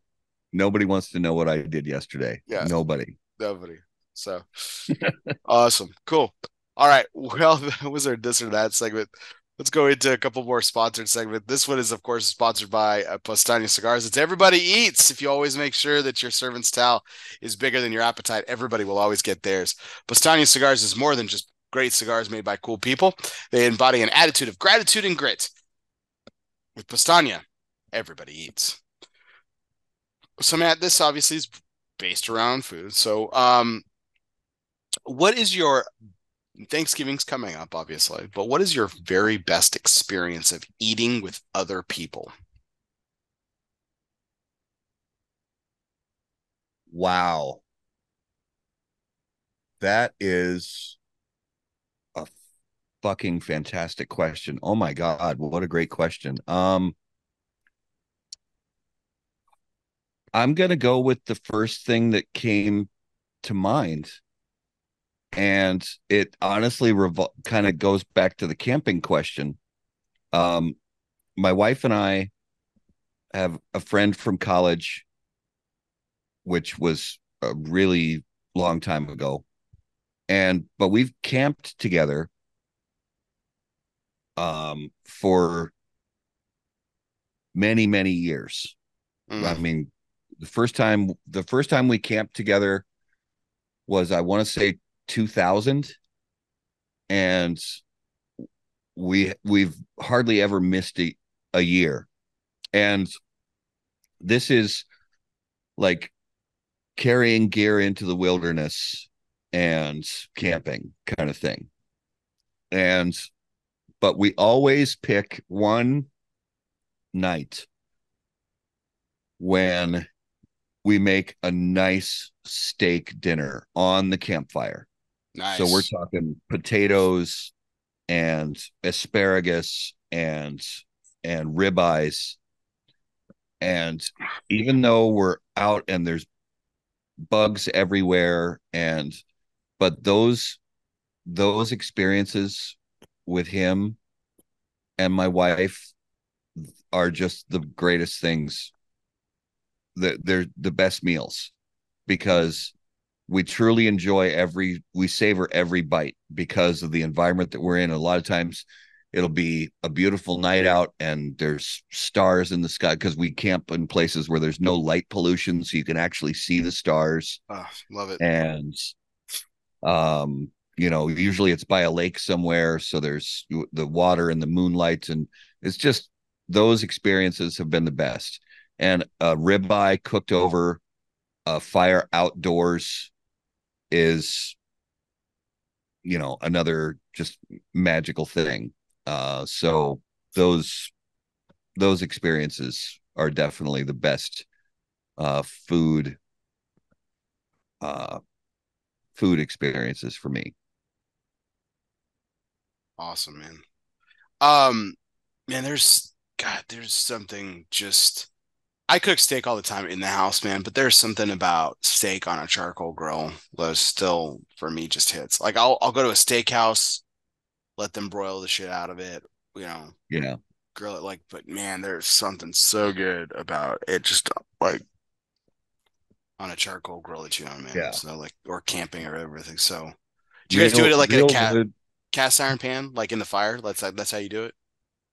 Yeah. So uh yeah we'll make build a campfire and then if if it's one of the campsites that has uh like if it's a, a national forest service campsite they put a uh fire ring with a cast iron grate over it and we'll just set we'll build the fire and then set a cast iron uh right on there and oh, nice. and cook the cook the steaks right right there. Uh, other times we've actually taken the steaks and put them right on the coals. Nice, love which, that too. Like the cave caveman style. There you go. And it's just it's all good. Love it. Fantastic, man. Well, that was our Everybody Eats segment sponsored by Postania Cigars. If you always make sure that your appetite, uh, your servant's towel is bigger than your appetite, everybody will always get theirs. Postania Cigars is more than just great cigars made by cool people. They embody an attitude of gratitude and grit. With Postania, everybody eats. So you've done this next segment a couple of times, Matt. Um, and this is, of course, um, our, you know, our uh, asylum segment, which is refuge is more than just a physical place. It can be a state of mind. Some of life's greatest reflections can be found in our own personal asylum. Moments like these were made for asylum cigars. So light up an asylum and choose your refuge. So Matt, you've done this before, but like what we'd like to look for in this in this particular segment is a, a time where again we, we, talked a lot about this tonight. You and i obviously are part of a community. Um, you know it's, it's cigars are community driven right? We're always smoking with people. That's what makes that's what the allure is. But every so often we have the opportunity to smoke a cigar just by ourselves. Could be in celebration of something. Could be just a moment of solitude um, contemplating something, you know. So, what was the most recent time that you can think of where it was just you and the cigar? And what was that cigar, if you can remember? And what was the moment about? Oh, that's a great question. I don't, I don't take enough opportunities to do that, where I light up a cigar by myself and I just and I turn off all my electronics and I put away the books and I just smoke and think and reflect. I really don't do that nearly as often as I should. Um but it was um it fortunately was only a few weeks ago. Um another camping experience up in northern Minnesota and um, fall fishing in a lake in the absolute middle of nowhere, no cell service, no no towns nearby, no houses on the lake. Uh, you have to hike in and put a canoe in the water and paddle over, find a place to camp and fish during the day and and sit around the campfire at night and have some food and um and I was with somebody, but you know, he and I have camped together a bunch of times, and we we both appreciate the solitude of the campfire and the solitude of these these wilderness places. And so, you know, after we eat that night, you know, the sun's gone down, and I light up. uh It was it was a Joya Black Toro and it was just one of those great experiences. I lit up the cigar and sitting there, you know, drinking a beer and you know, occasionally, you know, one of us would say something, but for the most part it's just silence. We're just looking at the stars. We're looking at the ripples on the water and looking at the the fire and you know, grab another log, throw it on the fire. And that was it there's just nothing else going on. You can occasionally hear a loon call in the background, or you hear a, a wolf. Loon. A loon, yeah. Or you hear a wolf way off in the distance. Um, hopefully way off in the distance. And and that's it. And those experiences, like I said, they're far too rare. I think everybody, myself included, needs to take more of those times where we shut everything off. No electronics, not watching anybody's podcast. We're not, you know, playing Angry Birds or whatever. We shut everything off. We just light the cigar and we stare into the burning embers of a fire or we stare at the stars or whatever and just think about our life, think about who we are, what we what we can do better, what we can you know, what our place in this world is, where we come from, where we're going, and I need to do it more. And I think we could all benefit from that.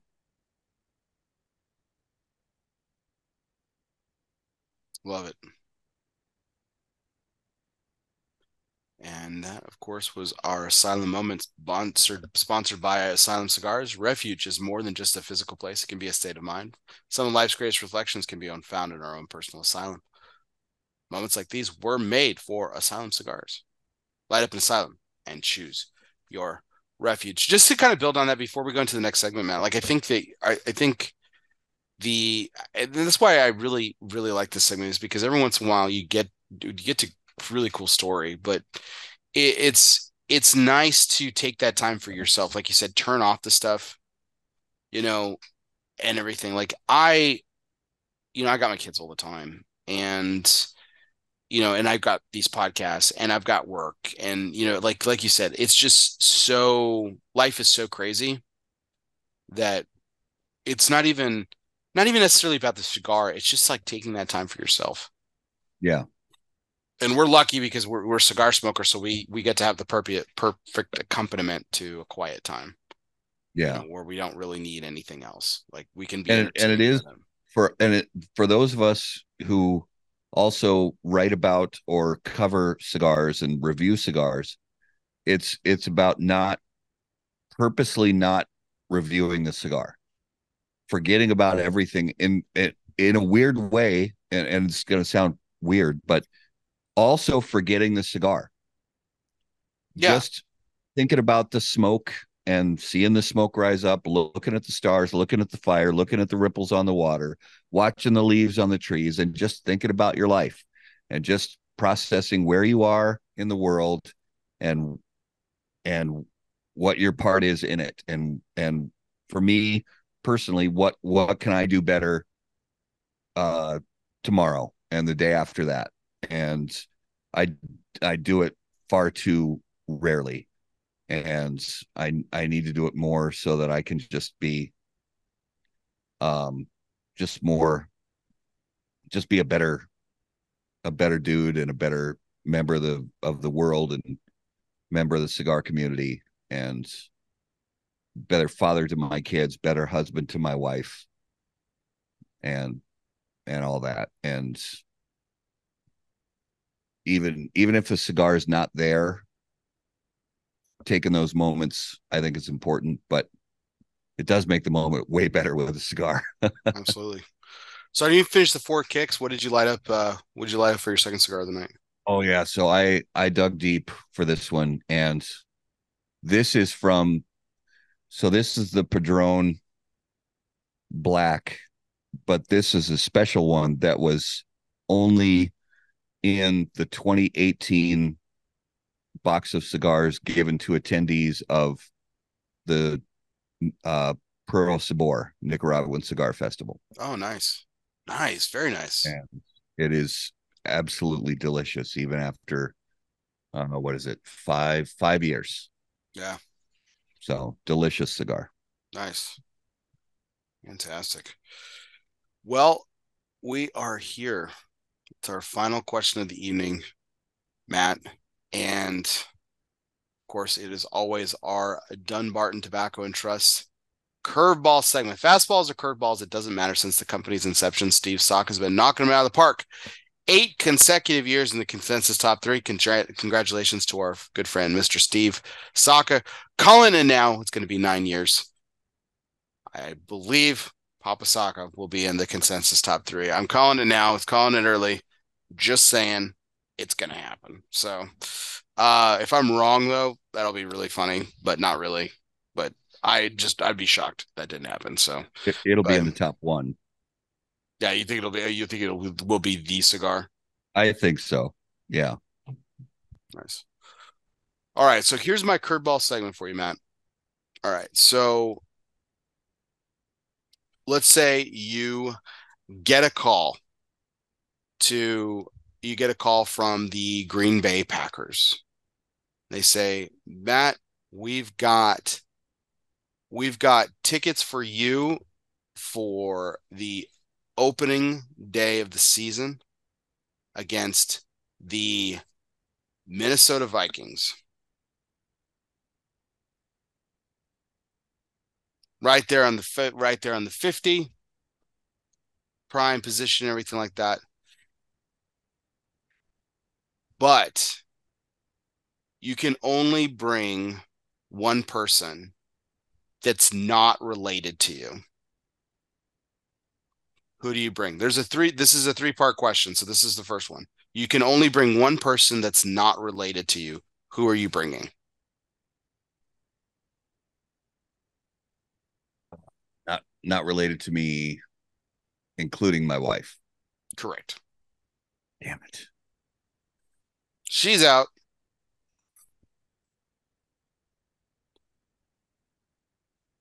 All right. Um just keep in mind I'm sitting right in front of you. No, I'm just kidding. Don't want to affect your answer. Um Mute. All right, so I, then I do have to say um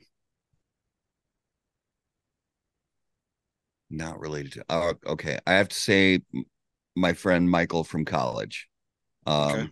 also the same person I was talking about the camping, uh, food story. Oh, cool. So he's a Packers fan. Um, no, no wonder Packers you guys have been friends forever. Good, born, good man. Born, he was born and raised in Wisconsin, um, and it has always been and will always be a lifelong Packer fan, just like me. And, um, yeah, he's a he's a diehard, dedicated fan, and I can't think of. I mean, if I have to pick somebody I'm not related to, um, then he's got to be the first choice because we've watched a lot of games together, but we've never had a chance. I and I've only been to Lambeau Field once, and it was 1998. Ooh, that was um, a good um, season to go to. It was a good season, yeah, and it was uh it was a great time, and I, I mean, I've only I've been there. I've been to Lambeau Field, but just you know on the outside. I haven't been to a game at Lambeau Field since one time in 1998. And I would bring Michael because he's a diehard, dedicated fan and a great friend that I get to see far too little. Great. So the organization also tells you this because you're the nerd too. You're a huge nerd. You've they've stumbled onto some amazing technology and they have a time machine that, that can break the space-time continuum and you're allowed to bring back the starting quarterback of your choice in their prime. And they give you three choices Bart Starr, Aaron Rodgers, Brett Favre. Now, here's the catch whatever quarterback you bring, that's the era of football you bring with it. So it's not like Bart Starr is going to be slinging around against like modern day defenses. Okay, so that that makes a difference um, because when you first said the three quarterback names, but you didn't give that qualifier, it was going to be different. But I am absolutely going to say Bart Starr. Wouldn't it be awesome to see yeah. him play? Yes. yes. To yeah. see him play in his prime with that system that they had engineered by Vince Lombardi with with the players he had around him in in that era of of like breakneck, like bloody knuckle football from the mm-hmm. late 1960s? Absolutely. I would and I I would be willing to bet that Brett Favre and Aaron Rodgers would say the same thing. Yeah, I believe it. Yeah, that they would pick Bart Starr in his era. I believe it. Um, well, Aaron Aaron Rodgers might say himself, but yeah, I I like if he can't pick if he can't pick himself, he'd probably say Bart Starr. I like to think his ego isn't too far gone, but it might be too far gone. I don't know. He's I I love the guy, but his ego has really gotten out of control in the last few years. Yeah, but he popped his Achilles, man. Maybe he's gotten some humble pie now, so it's fine. maybe, maybe, maybe. I don't know. um. Okay. Final question of the night. Curveball, still related to the crackers. So, would you rather? You kind of answered this question. Would you rather see the defense, uh, the 1997 defense led by Reggie White, greatest defensive end in history? Yes, I'll go ahead and say it. Um, or would you rather see the defense of yesteryear, like you were talking about under Bart Starr, the Ice Bowl, that kind of defense. What would you rather see if you you could watch that type of defense, that type of game today? Which would you uh, prefer to watch? Yeah, I would go with the the mid to late 1990s defense with Reggie White. Um, the not that the defense in the 60s wasn't fantastic, you know, uh, and this is me as a guy who just watched film of the 1960s Green Bay Packers. you know, and never being able to because they didn't have the in depth analysis and all the different camera angles and everything that Yeah. they had in the modern day. But Yeah, it was ugly. just from a pure physicality standpoint, um, those players in the 1990s, you know, with with Reggie White as their captain and leader, were were. I mean, I I put that, I put that defense, you know, 96, 97, 98 Green Bay Packers defense. I put them in the same category with the greatest defenses to ever play. Yeah, You know, they're incredible, man. Leroy up Butler. with the with the Right. 1970s purple people eaters and with Yeah. the with the Warren Sapp led Tampa Buccaneers. Bay Buccaneers defense and the 85 Steel, Chicago steel Bears curtain. defense. Yeah, yeah, and the 85. Yeah. defense. You know, uh, that that Green Bay Packers defense was one of the best of all time. Yeah. Even the like the Ray Lewis Ravens and stuff like that, man. Like, I mean, Reggie White, George Koonce, Leroy Butler, Craig Newsome, Vonnie Holliday, like Santana Dotson. Like, Yeah, these guys were just fucking incredible. they were relentless.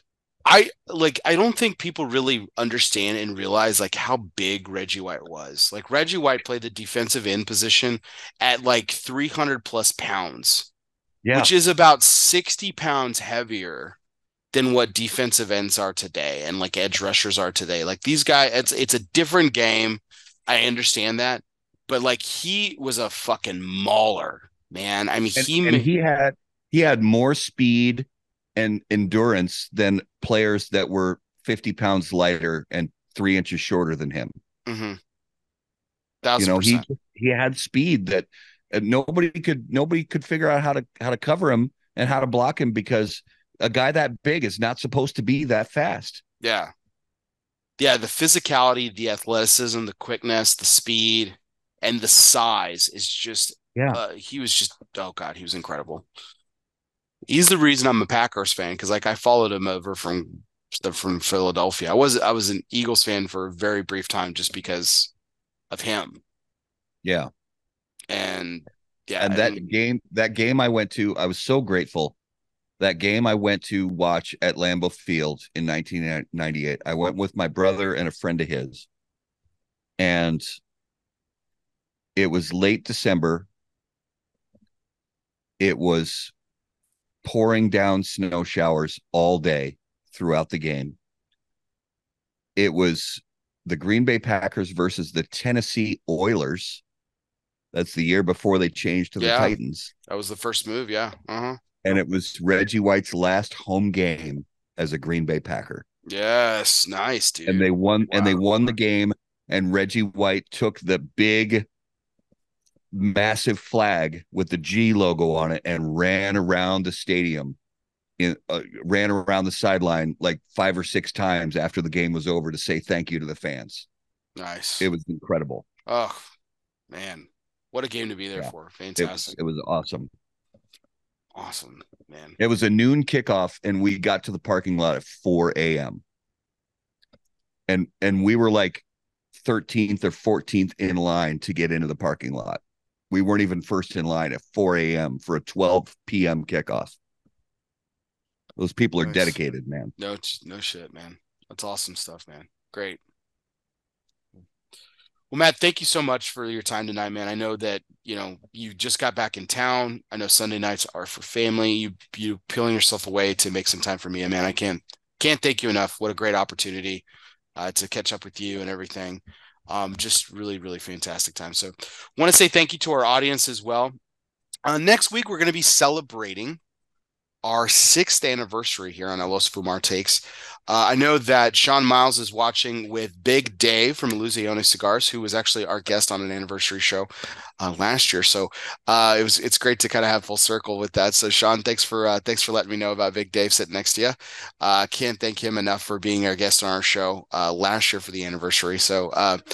Man, what a fantastic time uh, we had with that. That was a great show. And our anniversary is always great. Tim Wong will be back as he is every year for anniversary. He was my very first take. So he's on every anniversary, and we welcome back Hector Alfonso. of Espinosa Cigars too, who was uh was actually my third take, believe it or not. So, uh, we love uh love bringing back the history here. So that it's we're celebrating six years of El Oso Fumar takes. Can't believe it's been six. Being gonna be crazy. Takes 271 takes. It's unbelievable. Matt, I know you're over 200 now too, for your show, man. That's it's, it's crazy to look back. 200 plus shows, man, for both of us. 400 yeah. plus shows, almost 500 shows for the two of us. It's crazy. Grateful for every one of them, brother. Every single one of them. Absolutely. Yeah.